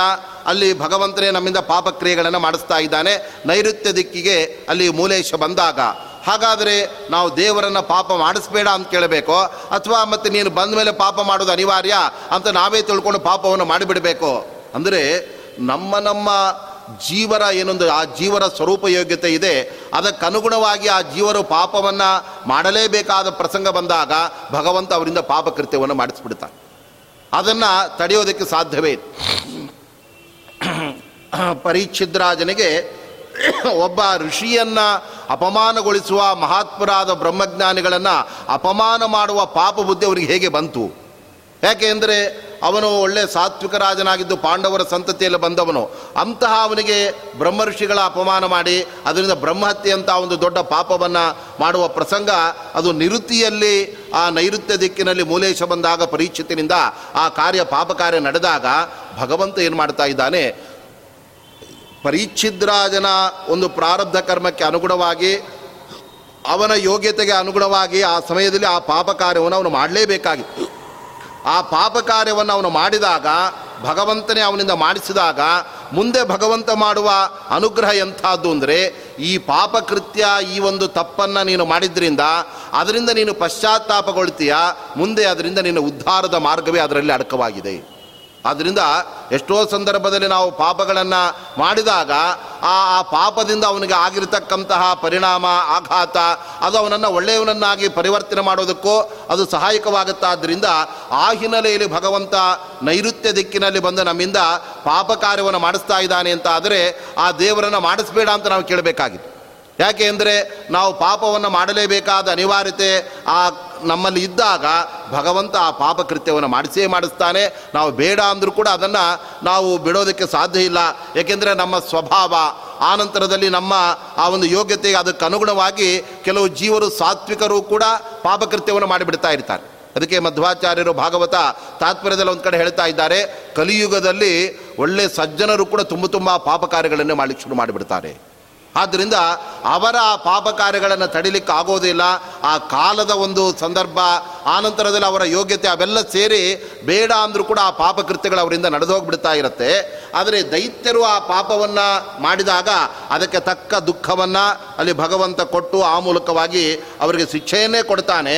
ಆದರೆ ಸದ್, ಸಾತ್ವಿಕರಾದ ಜೀವರು ಒಂದು ವೇಳೆ ಆ ಪಾಪಕೃತ್ಯಗಳನ್ನು ಮಾಡಿದಾಗ ಅವರಿಂದ ಪಶ್ಚಾತ್ತಾಪ ರೂಪವಾದ ಪ್ರಾಯಶ್ಚಿತ್ತ ಆ ಬುದ್ಧಿ ಅವರಿಗೆ ಬರುವಂತೆ ಮಾಡಿ, ಅನಂತರ ಭಗವಂತ ಅವರ ಉದ್ಧಾರದ ದಾರಿಯನ್ನಾಗಿ ಆ ಪಾಪಕೃತ್ಯದ ಆ ಉಪಯೋಗವನ್ನು ಭಗವಂತ ಮಾಡಿ ತೋರಿಸ್ತಾ ಇದ್ದಾನೆ. ಆ ದೃಷ್ಟಿಯಿಂದ ನಿರುತಿಯಲ್ಲಿ ಇರೆ ಅರ ವಿದೂರ ಪಾಪಗಳ ಮಾಳ್ಪ ಅಂತ ಅಲ್ಲಿ ಹೇಳ್ತಾ, ನಮಗೆ ಆ ನೈಋತ್ಯ ದಿಕ್ಕಿಗೆ ಭಗವಂತ ಬಂದಾಗ ಆ ಪಾಪದ ಬುದ್ಧಿಯನ್ನು ಕೊಟ್ಟು ನಮ್ಮಿಂದ ಪಾಪಕೃತ್ಯಗಳನ್ನು ಅವನು ನಡೆಸ್ತಾನೆ ಎಂಬುದನ್ನು ಅಲ್ಲಿ ಹೇಳ್ತಾ ಇದ್ದಾರೆ. ಹಾಗಾದರೆ ಪಾಪಗಳನ್ನೆಲ್ಲ ನಮ್ಮ ಒಳಗಡೆ ಇದ್ದು ಭಗವಂತನೇ ಪ್ರೇರಣೆ ಮಾಡಿ ಮಾಡಿಸೋದು ಅಂತ ಆದರೆ, ಹಾಗಾದರೆ ನಿಜವಾಗಲೂ ಆ ಪಾಪಕೃತ್ಯಗಳಿಗೆ ಮಾಡಿದ ಕರ್ತೃ ಯಾರು? ಭಗವಂತ ಅಂತಾದ. ಹಾಗಾದರೆ ಅದರಿಂದ ಬರಬಹುದಾದ ದುಃಖವನ್ನು ಅವನೇ ಅನುಭವಿಸಬೇಕೇ ಹೊರತಾಗಿ ನಮಗೆ ಯಾಕೆ ದುಃಖವನ್ನು ಭಗವಂತ ಕೊಡ್ತಾನೆ? ನಿಜವಾಗಲೂ ಕೂಡ ಮುಖ್ಯವಾಗಿ ಮಾಡಿದವನು ಅವನು. ಆದರೆ ನಾವು ಮುಖ್ಯ ಕರ್ತೃಗಳೇ ಅಲ್ಲ. ಅವನಿಂದ ಪ್ರೇರಿತರಾಗಿ ನಾವು ಮಾಡ್ತಾ ಇದ್ದೇವೆ. ಹಾಗಿರುವಾಗ ನಮಗೆ ಯಾಕೆ ಭಗವಂತ ಆ ಪಾಪದ ಫಲ ದುಃಖವನ್ನು ಕೊಡ್ತಾನೆ ಅಂದರೆ ಅದಕ್ಕೆ ಇಲ್ಲಿ ಅವರು ಹೇಳ್ತಾ ಇದ್ದಾರೆ, ನಿರುತಿಯಲ್ಲಿ ಇರೇ ಅರವಿದೂರ ಅಂತ ಇದ್ದಾರೆ. ಭಗವಂತನಿಗೆ ಒಂದು ವಿಶೇಷಣವನ್ನು ಕೊಟ್ಟಿದ್ದಾರೆ. ಭಗವಂತನಿಗೆ ಯಾವುದೇ ಸಂದರ್ಭದಲ್ಲೂ ಕೂಡ ಅವನಿಗೆ ಪಾಪದ ಲೇಪ ಅನ್ನೋದು ಇಲ್ಲವೇ ಇಲ್ಲ. ದೇವರನ್ನ ಭೀಷ್ಮಾಚಾರ್ಯರ ಸ್ತೋತ್ರ ಮಾಡುವಾಗ ಹೇಳ್ತಾ ಇದ್ದಾರೆ, ಭೂತಾತ್ಮ ಪರಮಾತ್ಮ ಚ ಮುಕ್ತಾನಾಂ ಪರಮಾಗತಿ ಅಂತ ಇದ್ದಾರೆ. ಭಗವಂತ ಅವನು ಪುಣ್ಯ ಸ್ವರೂಪನಾಗಿದ್ದಾನೆ ಅವನಿಗೆ ಯಾವತ್ತೂ ಕೂಡ ಈ ಪಾಪದ ಲೇಪ ಅನ್ನೋದು ಇಲ್ಲವೇ ಇಲ್ಲ. ಪಾಪಗಳನ್ನು ಮಾಡಬೇಕಾದ್ರೆ ಅದಕ್ಕೆ ಮೂಲ ಕಾರಣ ಏನು ಅಂದರೆ ನಮಗೆ ಭೌತಿಕವಾದ ಈ ದೇಹ ಇದ್ದಾಗ ಮಾತ್ರ ಪಾಪ ಮಾಡ್ತೇವೆ. ಅಷ್ಟೇ ಅಲ್ಲದೇನೆ ನಮ್ಮ ಪ್ರಾರಬ್ಧ ಕರ್ಮ ಮುಗಿಯುವವರೆಗೆ ಮತ್ತೆ ಮತ್ತೆ ಹುಟ್ಟನ್ನು ನಾವು ಪಡೆದಾಗ ಆ ಸಂದರ್ಭದಲ್ಲಿ ಬೇರೆ ಬೇರೆ ಕಾರಣಗಳಿಂದ ಈ ಪಾಂಚಭೌತಿಕ ಶರೀರದಿಂದ ಮಾತ್ರ ಅಲ್ಲಿ ಪಾಪಗಳೆಲ್ಲ ನಡೆಯೋದಕ್ಕೆ ಸಾಧ್ಯ ಇದೆ. ಆದರೆ ಭಗವಂತನಿಗೆ ಅಪ್ರಾಕೃತವಾದ ಒಂದು ಜ್ಞಾನಾನಂದಮಯ ಶರೀರ ಇರುವಾಗ ಅವನಿಗೆ ಹೇಗೆ ಪಾಪಗಳು ಬರೋದಕ್ಕೆ ಸಾಧ್ಯ ಇದೆ? ಆದ್ದರಿಂದ ಅವನು ಅರವಿದೂರ, ಅರ ಅಂದರೆ ಪಾಪಗಳು. ಅವುಗಳಿಂದ ಬರೀ ದೂರ ಅಲ್ಲ, ಅತ್ಯಂತ ದೂರನಾಗಿದ್ದಾನೆ. ಏಕೆಂದರೆ ಎಲ್ಲ ಜೀವನಗಳು ಕೂಡ ಸಾತ್ವಿಕರಾದವರು ಸಾಧನೆ ಅದನ್ನು ಚೆನ್ನಾಗಿ ಮಾಡಿ ಅವರು ಭಗವಂತನ ಅನುಗ್ರಹದಿಂದ ಮೋಕ್ಷವನ್ನು ಪಡೆದಾಗ ಆವಾಗ ಜೀವರು ಕೂಡ ಅವರು ದೋಷ ರಹಿತರಾಗಿಬಿಡ್ತಾರೆ. ಯಾಕೆಂದರೆ ಜೀವರಲ್ಲಿ ಕೂಡ ಆವಾಗ ಅಜ್ಞಾನ, ವಿಪರೀತ ಜ್ಞಾನ ಪಾಪ ಬುದ್ಧಿ ಇದೆಲ್ಲ ಅವರಿಗೆ ಬರೋದಿಲ್ಲ. ಆದ್ದರಿಂದ ಆ ಜೀವರು ಕೂಡ ತಮ್ಮ ಸಾಧನೆಯನ್ನು ಅವರು ಪೂರ್ಣಗೊಳಿಸಿಕೊಂಡಾಗ ಅವರು ಕೂಡ ನಿರ್ದೋಷರಾಗ್ತಾರೆ. ಭಗವಂತನೂ ನಿರ್ದೋಷ. ಹಾಗಾದರೆ ಇಬ್ಬರಿಗೂ ಏನು ವ್ಯತ್ಯಾಸ ಅಂದರೆ ಅದಕ್ಕೆ ವಿದೂರ ಅಂತ ಒಂದು ಪದವನ್ನು ಜಗನ್ನಾಥದಾಸರು ಬಳಸ್ತಾ ಇದ್ದಾರೆ. ಈ ಜೀವನಿಗೆ ಸಂಸಾರಾವಸ್ಥೆಯಲ್ಲಿದ್ದಾಗ ಅವನಿಗೆ ಪಾಪದ ಲೇಪ ಉಂಟೇ ಉಂಟು. ಆದರೆ ಅನಂತರದಲ್ಲಿ ಅವನು ಮೋಕ್ಷವನ್ನು ಪಡೆದಾಗ ಅಲ್ಲಿ ಅವನಿಗೆ ಯಾವ ಪಾಪದ ಲೇಪ ಇರೋದಿಲ್ಲ. ಅದರ ಫಲವಾದ ದುಃಖವೂ ಕೂಡ ಅವನಿಗೆ ಅಲ್ಲಿ ಇರೋದಿಲ್ಲ. ಆದರೆ ಭಗವಂತನಿಗೆ ಮಾತ್ರ ಅವನು ನಿತ್ಯದಲ್ಲೂ ಕೂಡ ಅವನು ದೋಷವಿದೂರನಾಗಿದ್ದಾನೆ. ಆದ್ದರಿಂದ ಶಾಸ್ತ್ರ ಭಗವಂತನನ್ನ ಬರೀ ದೋಷರಹಿತ ಅಂತ ಹೇಳೋದಲ್ಲ, ದೋಷ ಅತ್ಯಂತ ಭಾವ ಉಳ್ಳವನು ಅಂತ ಹೇಳ್ತಾ ಇದ್ದ ಅಂದರೆ ಯಾವ ಕಾಲದಲ್ಲೂ ಕೂಡ ಭೂತ ಭವಿಷ್ಯತ್ ವರ್ತಮಾನ ಮೂರು ಕಾಲದಲ್ಲೂ ಕೂಡ ಆ ಭಗವಂತನಿಗೆ ಆ ಪಾಪದ ಲೇಪ ಎಂಬುದಿಲ್ಲ. ಆದರೆ ಜೀವನಿಗೆ ಅವನು ಸಂಸಾರಾವಸ್ಥೆಯಲ್ಲಿದ್ದಾಗ ಆ ಪಾಪದ ಒಂದು ನಂಟು ಅನ್ನೋದು ಅದಕ್ಕೆ ಇರುತ್ತಾದ್ದರಿಂದ ಈ ಹಿನ್ನೆಲೆಯಲ್ಲಿ ನಿರುತ್ತಿಯ ಮನೆಗೆ ಅಲ್ಲಿ ಭಗವಂತ ಬಂದಾಗ ಆ ರೀತಿಯಾಗಿ ನಮ್ಮಿಂದ ಪಾಪ ಕೃತ್ಯಗಳನ್ನು ಅಲ್ಲಿ ನಡೆಸಿಬಿಡ್ತಾ ಇರ್ತಾನೆ. ಆದ್ದರಿಂದ ನಾವು ಪಾಪಗಳನ್ನು ಮಾಡೋದು ಎರಡು ಕಾರಣಗಳಿಂದ. ಒಂದು, ನಮ್ಮಲ್ಲಿ ಇರತಕ್ಕಂತಹ ದೈತ್ಯರು ನಮ್ಮಲ್ಲಿ ದುಷ್ಪ್ರೇರಣೆಯನ್ನು ಮಾಡಿದಾಗ ಆವಾಗಲೂ ನಾವು ಪಾಪವನ್ನು ಮಾಡ್ತಾ ಇರ್ತೇವೆ. ಅದೇ ಸಂದರ್ಭದಲ್ಲಿ ನಿರುತಿಯ ದಿಕ್ಕಿನಲ್ಲೂ ಕೂಡ ಭಗವಂತ ಅಲ್ಲಿ ಬಂದು ನೆಲೆಸಿರ್ತಾನೆ. ಆದ್ದರಿಂದ ಈ ದೇಹದ ಮೇಲೆ ದೇವತೆಗಳ ಒಂದು ನಿಯಂತ್ರಣ ಮಾತ್ರ ಇರೋದಲ್ಲ, ಈ ತತ್ವಾಭಿಮಾನಿ ದೈತ್ಯರು ನಮ್ಮ ದೇಹದ ಒಳಗಡೆ ಇದ್ದಾರೆ. ಆ ಎಡಭಾಗದಲ್ಲಿ ಅವರೆಲ್ಲ ಕಾಮಕ್ಕೆ ಅಭಿಮಾನಿಯಾದ ಕಾಲನೇಮಿ ಎಂಬತಕ್ಕಂಥ ಒಬ್ಬ ಅಸುರ. ಅದೇ ತರಹ ಕೋಪಕ್ಕೆ ಅಭಿಮಾನಿಯಾಗಿರ್ತಕ್ಕಂತಹ ಮತ್ತೊಬ್ಬ ದೈತ್ಯ ಇದ್ದಾನೆ. ಅವರುಗಳೆಲ್ಲ ನಮ್ಮ ದೇಹದಲ್ಲಿ ಇದ್ದುಬಿಟ್ಟು ನಮ್ಮಿಂದ ಆ ಬೇರೆ ಬೇರೆ ಪಾಪ ಕೃತ್ಯಗಳಲ್ಲಿ ತೊಡಗಿಸುವ ಆ ಪ್ರೇರಣೆಯನ್ನು ಅವರು ಮಾಡ್ತಾ ಇರ್ತಾರೆ. ಅದೇ ಸಮಯದಲ್ಲಿ ಆ ನಿರುತಿಯ ಮನೆಗೆ ಭಗವಂತ, ಅಲ್ಲಿ ಮೂಲೇಶನು ಬಂದಾಗ ನಿರುತಿಯಲ್ಲಿರೆ ಪಾಪಗಳ ಮಾಳ್ಪ ಅಂತ ಈ ರೀತಿಯಾದ ಆ ಪಾಪದ ಕೃತ್ಯ ನಮ್ಮಲ್ಲಿ ಆಗುವಂತೆ ಅಲ್ಲಿ ಭಗವಂತ ಮಾಡ್ತಾ ಇದ್ದಾನೆ. ಇದನ್ನೆಲ್ಲ ಶಾಸ್ತ್ರಗಳಲ್ಲೂ ಕೂಡ ಹೇಳಿದ್ದಾರೆ. ಪೂರ್ಣ ಪೂರ್ವಸ್ಯಾಂ ಪುಣ್ಯಬುದ್ಧಿ ಸ್ಯಾತ್. ಆಗ್ನೇಯಾಂ ಕ್ಷುತ್ರುಡಾಧಿಕಂ ಯಾಮ್ಯೇದಳೆ ಕ್ರೂರ ಬುದ್ಧಿ ಅಂತ ಹೇಳಿ ಆ ಪೂರ್ವ ದಿಕ್ಕಿನಲ್ಲೆಲ್ಲ ಭಗವಂತ ನಮಗೆ ಪುಣ್ಯದ ಆಸೆಯನ್ನು, ಪುಣ್ಯದ ಪ್ರವೃತ್ತಿಯನ್ನು ಅವನು ಉಂಟು ಮಾಡ್ತಾನೆ. ಆಗ್ನೇಯ ದಿಕ್ಕಿಗೆ ಬಂದಾಗ ಹಸಿವೆ ಬಾಯಾರಿಕೆಗಳನ್ನು ತಂದುಕೊಡ್ತಾನೆ ನೈಋತ್ಯಾಂ ಪಾಪ ಬುದ್ಧಿ ಕೃತು. ನಿರುತಿಯ ಮನೆಗೆ ಆ ಮೂಲೇಶ ಬಂದಾಗ ನಮ್ಮಲ್ಲಿ ಆ ಪಾಪದ, ಆ ಒಂದು ಪ್ರಜ್ಞೆ, ಪಾಪದ ವ್ಯಾಪಾರ, ಅದೆಲ್ಲವನ್ನು ಭಗವಂತ ಮಾಡಿಸ್ತಾ ಇದ್ದಾನಾದ್ದರಿಂದ ಈ ಹಿನ್ನೆಲೆಯಲ್ಲೇ ನಾವು ಭಗವಂತನನ್ನು ನಾವು ನಿತ್ಯ ಪ್ರಾರ್ಥನೆ ಮಾಡುವಾಗ ನಮ್ಮಿಂದ ಪಾಪಗಳು ನಡೆಯಲೇಬೇಕಾದ ಅನಿವಾರ್ಯತೆ ಬಂದಾಗ ಆ ಪಾಪವನ್ನು ನೀನು ಮಾಡಿಸು. ಏಕೆಂದರೆ ನೀನು ಸ್ವತಂತ್ರನಾದ್ದರಿಂದ ನೀನೇ ಆ ಪಾಪ ಕೃತ್ಯಗಳನ್ನು ನಮ್ಮಿಂದ ಮಾಡಿಸುವುದಕ್ಕೆ ಹೊರಟಾಗ ಮಾಡಿಸಬೇಡ ಅಂತ ಹೇಳೋದಕ್ಕೆ ನಮಗೆ ಅಧಿಕಾರ ಇದೆ ಆದರೆ ಆ ಪಾಪಕೃತ್ಯದಿಂದ ನಮಗೆ ಒಳಿತನ್ನೇ ಉಂಟು ಮಾಡುವಂಥ ದೇವರನ್ನು ಪ್ರಾರ್ಥನೆ ಮಾಡಿದಾಗ ಪರೀಕ್ಷಿತನು ಹೇಗೆ ಅವನು ಬೇರೆ ಬೇರೆ ಪಾಪಗಳನ್ನು ಮಾಡಿದರೂ ಕೂಡ ಅವನನ್ನು ಉದ್ಧಾರಕ್ಕೆ ಮಾಡಿ ಭಗವಂತ ಅವನಿಗೆ ಮೋಕ್ಷವನ್ನೇ ಅವನು ದಯಪಾಲಿಸಿದ. ಅದರಂತೆ ಯಾವ ದೇವತೆಗಳು ಕೂಡ ಅವರು ಪಾಪವನ್ನು ಮಾಡದೇ ಇರೋದಕ್ಕೆ ಸಾಧ್ಯನೇ ಇತ್ತು ರುದ್ರದೇವರಿಗೇನೆ ದುರ್ಗಾದೇವಿ ಅಪ್ಪಣೆ ಮಾಡ್ತಾ ಇದ್ದಾಳೆ. ರುದ್ರದೇವರು ಆ ಒಮ್ಮೆ ಸತ್ಯಲೋಕದಲ್ಲಿ ಅವರು ಪಾಲ್ಗೊಂಡಾಗ ಆವಾಗ ಬ್ರಹ್ಮದೇವರು ತಮ್ಮ ನಾಲ್ಕು ಮುಖಗಳಿಂದ ಅವರು ವೇದವನ್ನು ಹೇಳ್ತಾ ಇದ್ರು. ಆನಂತರ ತಲೆಯ ಮೇಲೆ ಹಯಗ್ರೀವ ಮುಖ ಅಂತ ಇನ್ನೊಂದು ಕುದುರೆ ಒಂದು ಮುಖವೂ ಕೂಡ ಬ್ರಹ್ಮದೇವರಿಗೆ ಇತ್ತು. ಅವರು ಮೊದಲು ಐದು ಮುಖದವರಾಗಿದ್ದರು ಆನಂತರ ಒಂದು ಮುಖ ಹೋಗಿ ಚತುರ್ಮುಖ ಅಂತ ಬ್ರಹ್ಮದೇವರಾಗಿದ್ದಾರೆ. ಆದರೆ ಆ ಐದನೇ ತಲೆ ಹೋಗೋದಕ್ಕೆ ಕಾರಣವೇನು ಅಂದರೆ ಆ ದುರ್ಗಾದೇವಿಯೇ ರುದ್ರದೇವರಿಗೆ ಅಪ್ಪಣೆ ಮಾಡ್ತಾ ಇದ್ದಾಳೆ. ಈ ಬ್ರಹ್ಮದೇವರ ಐದನೇ ತಲೆಯಿಂದ ಅಪಸ್ವರ ಬರ್ತಾ ಇದೆ. ಆದ್ದರಿಂದ ಅಪಸ್ವರವನ್ನು ಮಾಡಿದ ಐದನೇ ತಲೆಯನ್ನು ನೀವು ಅದನ್ನು ತುಂಡರಿಸಿಬಿಡಿ ಅಂತ ಬ್ರಹ್ಮದೇವರು ರುದ್ರದೇವ, ಆ ದುರ್ಗಾದೇವಿ ರುದ್ರನಿಗೆ ಅಲ್ಲಿ ಅಪ್ಪಣೆ ಮಾಡಿದಾಗ ಆ ರುದ್ರದೇವರು ದುರ್ಗೆ ಮಾತನ್ನು ಪಾಲಿಸುವುದಕ್ಕೋಸ್ಕರ ಅವರು ಅದನ್ನು ಛೇದನ ಮಾಡಿಬಿಡ್ತಾರೆ. ಆವಾಗ ಅವರಿಗೆ ಬ್ರಹ್ಮಹತ್ಯಾ ಪಾಪವೇ ಬಂದುಬಿಡುತ್ತೆ. ಅನಂತರದಲ್ಲಿ ಅವರು ಭಗವಂತನ ನರಸಿಂಹನ ಉಪಾಸನೆಯನ್ನು ಮಾಡಿ ಅನಂತರದಲ್ಲಿ ರುದ್ರದೇವರು ಆ ಪಾಪವನ್ನು ಅಲ್ಲಿ ಕಳೆದುಕೊಳ್ತಾ ಇದ್ದಾರೆ. ಹೀಗೆ ಇತರ ದೇವತೆಗಳು ಕೂಡ ಬೇರೆ ಬೇರೆ ಸಂದರ್ಭದಲ್ಲಿ ಅವರು ಪಾಪಗಳನ್ನು ಅವರು ಮಾಡಿದಾಗ ಅದನ್ನು ಭಗವಂತ ಅಲ್ಲಿ ದೂರ ಮಾಡಿಬಿಡ್ತಾ ಇದ್ದಾನೆ. ಏಕೆಂದರೆ ಪಾಪಗಳನ್ನು ಮಾಡಿಸುವವನು ಅದನ್ನು ಪರಿಹಾರ ಮಾಡಿ ಜೀವನನ್ನು ಆ ನಿಷ್ಪಾಪಿಗಳನ್ನಾಗಿ, ಪುಣ್ಯವಂತರನ್ನಾಗಿ ಅವನೇ ಮಾಡ್ತಾನೆ. ಆ ದೃಷ್ಟಿಯಿಂದ ಭಗವಂತನಿಂದಾಗಿ ನಮ್ಮಲ್ಲಿ ಎಲ್ಲ ಬಗೆಯ ಪ್ರವೃತ್ತಿಗಳು ನಡೆಯುತ್ತೆ ಅನ್ನೋದನ್ನು ಬಹಳ ಒಂದು ವಿಶಿಷ್ಟವಾದ ರೀತಿಯಲ್ಲಿ ತಿಳಿಸ್ತಾ ಇದ್ದಾರೆ. ಮುಂದೆ ವರುಣನಲ್ಲಿ ವಿನೋದ ಹಾಸ್ಯವು ಮರುತನಳು. ಗಮನಾಗಮನ ಹಿಮಕರ ಧನಾಧಿಪರಲ್ಲಿ ಧರ್ಮ ಬುದ್ಧಿ ಜನಿಸುವುದು. ನಾವು ಅನೇಕ ಸಂದರ್ಭದಲ್ಲಿ ಹಾಸ್ಯವನ್ನು ವಿನೋದವನ್ನು ಮಾಡ್ತಾ ಇರ್ತೇವೆ. ಆದರೆ ಎಲ್ಲ ಸಂದರ್ಭದಲ್ಲೂ ನಾವು ಹಾಸ್ಯವನ್ನು ಮಾಡಲಿಕ್ಕೆ ಆಗೋದಿಲ್ಲ. ಹಾಗಾದರೆ ನಮ್ಮಲ್ಲಿ ಆ ನಗೆಯ ಒಂದು ಆ ಹಾಸ್ಯದ ಪ್ರಜ್ಞೆ ಅದು ಬರೋದಕ್ಕೆ ಕಾರಣ ಏನು? ಯಾವ ಸಂದರ್ಭದಲ್ಲಿ ಅದು ಬರುತ್ತೆ ಅನ್ನೋದಕ್ಕೆ ಇಲ್ಲಿ ತಿಳಿಸ್ತಾ ಇದ್ದಾರೆ. ವರುಣನಲ್ಲಿ ವಿನೋದ, ನೈಋತ್ಯದ, ಪಕ್ಕದಲ್ಲಿ ನೇರವಾಗಿ ಪೂರ್ವದ, ಕೆಳಗಡೆ ಇರತಕ್ಕಂಥ ದಿಕ್ಕು ಯಾವುದು ಅಂದರೆ ಅದು ಪಶ್ಚಿಮ ದಿಕ್ಕು. ಅದು ಸೂರ್ಯ ಅಸ್ತಂಗತನಾಗುವಂತಹ ದಿಕ್ಕೆ ಅದು ಪಶ್ಚಿಮ ದಿಕ್ಕಾಗಿದೆ. ಆ ಪಶ್ಚಿಮ ದಿಕ್ಕಿನಲ್ಲಿ ದಿಕ್ಪಾಲಕನಾದ ವರ್ಣದೇವರು ತನ್ನ ಪತ್ನಿಯಾದ ಗಂಗಾದೇವಿ ಜೊತೆಗಲ್ಲಿದ್ದಾರೆ. ಆದ್ದರಿಂದ ಅಂತಹ ವರ್ಣದೇವರು ನಮ್ಮಲ್ಲಿ ಯಾವ ತರಹದ ಭಾವನೆಯನ್ನು ಆ ಮೂಲೇಶನ ಮೂಲಕವಾಗಿ ಉಂಟು ಮಾಡ್ತಾ ಇದ್ದಾರೆ ಅಂದರೆ ವಿನೋದ ಹಾಸ್ಯವು ಅಂತ ಇದ್ದಾರೆ. ಆದ್ದರಿಂದ ನಮ್ಮಲ್ಲಿ ಹಾಸ್ಯ ಪ್ರಜ್ಞೆ, ವಿನೋದ, ಇದನ್ನೆಲ್ಲ ಮಾಡ್ತಕ್ಕಂಥ ಭಾವನೆ, ಬುದ್ಧಿ ನಮಗೆ ಅಲ್ಲಿ ಬರತಕ್ಕಂಥದ್ದು ಯಾವುದು ಅಂತಂದರೆ ಅದು ವರುಣದೇವನ ಮನೆಯಲ್ಲಿ ಆ ಭಗವಂತ ಮೂಲೇಶ ಬಂದಾಗ.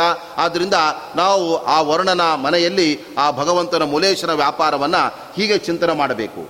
ಅನಂತರ ಮರುತನಳು ಗಮನಾಗಮನ. ಈ ಪಶ್ಚಿಮ ದಿಕ್ಕನ್ನು ಪೂರ್ವದ ಕೆಳಗಡೆ ಇರತಕ್ಕಂತಹ ಪಶ್ಚಿಮ ದಿಕ್ಕಿನಲ್ಲಿ ಭಗವಂತ ವರ್ಣನ ಮನೆಯಲ್ಲಿ ಹಾಸ್ಯ ಪ್ರವೃತ್ತಿಯನ್ನು ನಮಗೆ ಉಂಟು ಮಾಡಿದರೆ ಆ ಪಶ್ಚಿಮದ ಎಡಭಾಗಕ್ಕೆ ನಾವು ನೋಡಿದರೆ ವಾಯವ್ಯ ದಿಕ್ಕು ಅಲ್ಲಿತ್ತು ಹಾಗಾದ್ರೆ ಆ ವಾಯವ್ಯ ಕೋಣಕ್ಕೆ ಅಭಿಮಾನಿ ದೇವತೆ ಯಾರು? ಅದಕ್ಕೆ ಆ ವಾಯುದೇವರು ಅಲ್ಲಿ ಆ ಅಧಿ, ಅಧಿಪತಿಗಳಾಗಿದ್ದಾರೆ. ಅದರಿಂದ ಪ್ರವಾಹ ವಾಯು, ಈ ವಾಯು ಅಂತಂದರೆ ಪ್ರವಾಹ ವಾಯು ಅಂತ ಹೇಳಿಬಿಟ್ಟು ಅವರು ಆ ಒಂದು ವ್ಯಾಪಾರವನ್ನು ನಡೆಸ್ತಾ ಇರ್ತಾರೆ ಆದ್ದರಿಂದ ಆವಾಗ ಗಮನ ಗಮನ ಮರುತನಳು. ಅಂದರೆ ವಾಯುವ್ಯ ದಿಕ್ಕಿಗೆ ಮೂಲೇಶ ಬಂದಾಗ ಆ ಜೀವನಲ್ಲಿ ಎಲ್ಲಂದರಲ್ಲೇ ಬೇರೆ ಬೇರೆ ಊರುಗಳಿಗೆ ಹೋಗೋದು, ನಿರಂತರ ಓಡಾಟ, ಗಮನಾಗಮನ, ಇದೆಲ್ಲ ಆತನಿಂದ ನಡೀತಾ ಇರುತ್ತಾದ್ದರಿಂದ ಆ ಹಿನ್ನೆಲೆಯಲ್ಲಿ ನಾವು ನಿರಂತರ ಪ್ರವಾಸ, ಗಮನ, ಆಗಮನ ಇವೆಲ್ಲ ನಮ್ಮಲ್ಲಿ ನಡೀತಾ ಇದೆ ಅಂದರೆ, ಓ ವಾಯುವ್ಯ ದಿಕ್ಕಿನಲ್ಲಿ ಮೂಲೇಶ, ಅಲ್ಲಿ ಭಗವಂತ ಗಟ್ಟಿಯಾಗಿ ಕೂತು ಬಿಟ್ಟಿದ್ದಾನೆ. ಆದ್ದರಿಂದ ನಮ್ಮಲ್ಲಿ ಬೇಡ ಅಂದರೂ ಕೂಡ ಯಾವುದೋ ಕಾರಣದಿಂದ ಎಲ್ಲೋ ಓಡಾಡಬೇಕಾದ ಆ ಒಂದು ಅನಿವಾರ್ಯತೆಗಳೆಲ್ಲ ಬಂದು ಬಿಡ್ತಾ ಇರುತ್ತೆ. ಆ ಥರ ಭಗವಂತ ಮರುತನಳು ಗಮನಾಗಮನವನ್ನು ಅಲ್ಲಿ ಉಂಟು ಮಾಡ್ತಾ ಇರ್ತಾನೆ. ಹಿಮಕರ ಧನಾಧಿಪರಲ್ಲಿ ಧರ್ಮದ ಬುದ್ಧಿ ಜನಿಸುವುದು. ಅನಂತರದಲ್ಲಿ ಈ ವಾಯುವ್ಯಾದ ನಂತರ ಇಲ್ಲಿ ಉತ್ತರ ದಿಕ್ಕಿಗೆ ನಾವು ಬರ್ತಾ ಇದ್ದೇವೆ. ಆ ಉತ್ತರ ದಿಕ್ಕು ಅದಕ್ಕೆ ಅಭಿಮಾನಿ ದೇವತೆ ಯಾರು ಅಂದರೆ ಕುಬೇರ ಅಂತ ತಿಳಿಸ್ತಾ ಇದ್ದಾರೆ. ಆದ್ದರಿಂದ ಕೌಬೇರಿಯಾಂ ಕುಬೇರನು ನೆಲೆಸಿದಂತಹ ಮನೆ ಎಂದರೆ ಅದು ಉತ್ತರ ಒಂದು ದಿಕ್ಕಾಗಿರ್ತಕ್ಕಂಥದ್ದಾಗಿದೆ. ಆದರೆ ಆ ಉತ್ತರ ದಿಕ್ಕಿನಲ್ಲಿ ಬರೀ ಕುಬೇರ ಮಾತ್ರ ಇರೋದಲ್ಲ, ಅಲ್ಲಿ ಹಿಮಕರ ಅಂದರೆ ಚಂದ್ರನು ಕೂಡ ಅಲ್ಲೇ ಇದ್ದಾನೆ ಅಂತ ತಿಳಿಸ್ತಾ ಇದ್ದಾರೆ. ಎಂದರೆ ದಿಕ್ಪಾಲಕರಲ್ಲಿ ಆ ಚಂದ್ರನನ್ನು ಕೂಡ ನಾವು ಪರಿಗಣನೆಗೆ ತೆಗೆದುಕೊಂಡಾಗ ಆ ಚಂದ್ರನಿಗೆ ಪ್ರತ್ಯೇಕವಾದ ಯಾವುದು ಕೂಡ ಒಂದು ಮನೆ ಎಂಬತಕ್ಕಂಥದ್ದು ಇಲ್ಲವೇ ಇಲ್ಲ. ಅದು ಪಶ್ಚ ಉತ್ತರದಲ್ಲಿ ಇರತಕ್ಕಂತಹ ಏನು ಕುಬೇರನ ಮನೆ ಇದೆ, ಆ ಕುಬೇರನ ಮನೆಯಲ್ಲೇ ರೋಹಿಣಿ ಸತಿಯಾಗಿ ಸಹಿತನಾಗಿ ಆ ಚಂದ್ರದೇವರು ಕೂಡ ಅಲ್ಲಿದ್ದಾರೆ. ಆ ಸಂದರ್ಭದಲ್ಲಿ ಭಗವಂತ ಮೂಲೇಶ ಆ ಚಂದ್ರನ ಮನೆಗೆ, ಕುಬೇರನ ಮನೆಗೆ ಬಂದಾಗ ಅಲ್ಲಿ ಜೀವನಲ್ಲಿ ಬರುವ ಬುದ್ಧಿ ಅಂತ ಅದು ಅಂದರೆ ಧರ್ಮ ಬುದ್ಧಿ ಜನಿಸುವುದು. ಅವನಲ್ಲಿ ಧರ್ಮದ ಬುದ್ಧಿ ಎಂಬತಕ್ಕಂಥದ್ದು ಉಂಟಾಗತ್ತೆ. ಆದ್ದರಿಂದ ಆರಂಭದಲ್ಲಿ ಹೇಳುವಾಗ ಇಂದ್ರ, ಇಂದ್ರನ ಮನೆಗೆ ಬಂದಾಗ ಸತ್ಪುಣ್ಯ ಬುದ್ಧಿ ಬರುವುದು ಅಂತಲೇ ಹೇಳಿದರು. ಅದನ್ನೇ ಪುನಃ ಇಲ್ಲಿ ಧರ್ಮದ ಬುದ್ಧಿ ಅಂತ ಹೇಳ್ತಾ ಇದ್ದಾರಲ್ಲ. ಅಂದರೆ ಆ ಪುಣ್ಯದ ಬುದ್ಧಿ ಎಂಬುದಾಗಿ ಸಾಮಾನ್ಯವಾಗಿ ಅಲ್ಲಿ ಅವರು ಹೇಳಿಬಿಟ್ಟಿದ್ದಾರೆ ಇಲ್ಲಿ ಧರ್ಮ ಅಂದರೆ ಅವನಿಗೆ ವಿಹಿತವಾದಂತಹ ಏನು ಧರ್ಮ ಎಲ್ಲ ಇದೆ. ಅದನ್ನೆಲ್ಲ ಮಾಡ್ತಕ್ಕಂಥ ನಿತ್ಯದ ಕಾರ್ಯಗಳಲ್ಲೆಲ್ಲ ಅವನಿಗೆ ಆಸಕ್ತಿ ಎಂಬತಕ್ಕಂಥದ್ದು ಬರುತ್ತೆ. ಅದರಿಂದ ಕುಬೇರ ನಮಗೆ ಸಂಪತ್ತನ್ನು ಅವನು ಕೊಡಬೇಕಾಗಿದ್ದರೆ ಅವನಿಗೆ ಪ್ರಿಯವಾದಂತಹ ಧರ್ಮ ಕಾರ್ಯವನ್ನು ನಾವು ಮಾಡಿದಾಗ ಅದರಿಂದಲೇ ನಮಗೆ ಧಾರ್ಮಿಕವಾದ ಆ ಒಂದು ರೀತಿಯಲ್ಲಿ ನಾವು ಗಳಿಸಿದಂತಹ ಆ ಒಂದು ಸಂಪತ್ತೇನಿದೆ, ಅದೇ ಭಗವಂತನಿಗೆ ಅತ್ಯಂತ ಅದು ಸಮರ್ಪಣೆಗೆ ಯೋಗ್ಯವಾಗುತ್ತೆ. ಅದರಿಂದ ಅಮಾರ್ಗದಿಂದ ಅನ್ಯಾಯದ ಮಾರ್ಗದಿಂದ ನಾವು ಘನವನ್ನು, ಧನವನ್ನು ಸಂಪಾದನೆ ಮಾಡಿ ಅದನ್ನು ನಾವು ದೇವರಿಗೆ ಅರ್ಪಣೆ ಮಾಡಿದರೆ ಅದರಿಂದ ಭಗವಂತ ಪ್ರೀತನಾಗೋದಿಲ್ಲ. ಏಕೆಂದರೆ ಅವನು ನ್ಯಾಯಯುತವಾದಂತಹ ಮಾರ್ಗದಲ್ಲೇ ಆ ಧನವನ್ನು ಸಂಪಾದನೆ ಮಾಡಬೇಕಾಗತ್ತೆ. ಆದ್ದರಿಂದ ಧರ್ಮ ಬುದ್ಧಿ ಎಂಬುದು ಆ ಕುಬೇರನ ಮನೆಯಲ್ಲಿ ಆ ಭಗವಂತ ಆ ಜೀವನಿಗೆ ತಂದುಕೊಟ್ಟಾಗ ಆ ಸಂದರ್ಭದಲ್ಲಿ ಅವನು ಒಳ್ಳೆಯ ರೀತಿಯಾದ ಧರ್ಮ ಕಾರ್ಯದಲ್ಲಿ ಅವನು ತೊಡಗ್ತಾ ಇದ್ದಾನೆ. ಹರನ ಮಂದಿರದಲ್ಲಿ ಗೋಧನ ಧರಣಿ, ಕನ್ಯಾದಾನಗಳು. ಇನ್ನು ನೇರವಾಗಿ ಆ ಪೂರ್ವ ದಿಕ್ಕಿನ ಎಡಭಾಗಕ್ಕೆ ನಾವು ಬಂದರೆ ಅಲ್ಲಿ ಈಶಾನ್ಯ ಅಂತ ಆ ದಿಕ್ಕನ್ನು ಕರಿತೇವೆ. ಯಾವಾಗಲೂ ಕೂಡ ಆ ದಿಕ್ಕು ಯಾವುದು ಅಂದರೆ ಈಶಾನ್ಯ ದಿಕ್ಕು. ಆದ್ದರಿಂದ ಈಶಾನ್ಯ ದಿಕ್ಕಿಗೆ ಅಭಿಮಾನಿ ದೇವತೆ ಯಾರು ಅಂದರೆ ಈಶಾನಹ ಅಂತ ಅಲ್ಲಿ ಕರೆಸ್ಕೊಂಡಿರ್ತಕ್ಕಂಥ ರುದ್ರದೇವ್. ಆದ್ದರಿಂದ ರುದ್ರದೇವರನ್ನು ನಾವು ಮನೋನಿಯಾಮಕರು ಅಂತ ನಾವು ಕರಿತೇವೆ. ಆದ್ದರಿಂದ ಆ ಮನೋನಿಯಾಮಕರಾದಂಥ ರುದ್ರದೇವರು ನಮಗೆ ಆ ದೇವರ ಆ ಕೋ, ಮೂಲ ಕೋಣೆಯಾಗಿರ್ತಕ್ಕಂತಹ ಏನೊಂದು ಈಶಾನ್ಯ ಕೋಣೆ ಇದೆ. ಆ ಈಶಾನ್ಯದ ಆ ದಿಗ್ಭಾಗದಲ್ಲಿ ರುದ್ರದೇವರ ದೊಡ್ಡದಾಗಿರ್ತಕ್ಕಂತಹ ಆ ಒಂದು ಮನೆ ಎಂಬತಕ್ಕಂಥದ್ದಿದೆ. ಅಲ್ಲಿ ಪಾರ್ವತೀ ದೇವಿಯ ಜೊತೆಗೆ ಗಣಪತಿ ಸ್ಕಂದ ಮುಂತಾದ ತಮ್ಮ ಮಕ್ಕಳ ಜೊತೆಗೆ ರುದ್ರದೇವರಲ್ಲಿ ಕುಳಿತಿದ್ದಾರೆ. ಅಂತಹ ರುದ್ರದೇವರು ತಮ್ಮ ಉಪಾಸ್ಯ ಮೂರ್ತಿಯಾದ ನರಸಿಂಹದೇವರನ್ನು ಚಿಂತನೆ ಮಾಡ್ತಾ ಇದ್ದಾರೆ.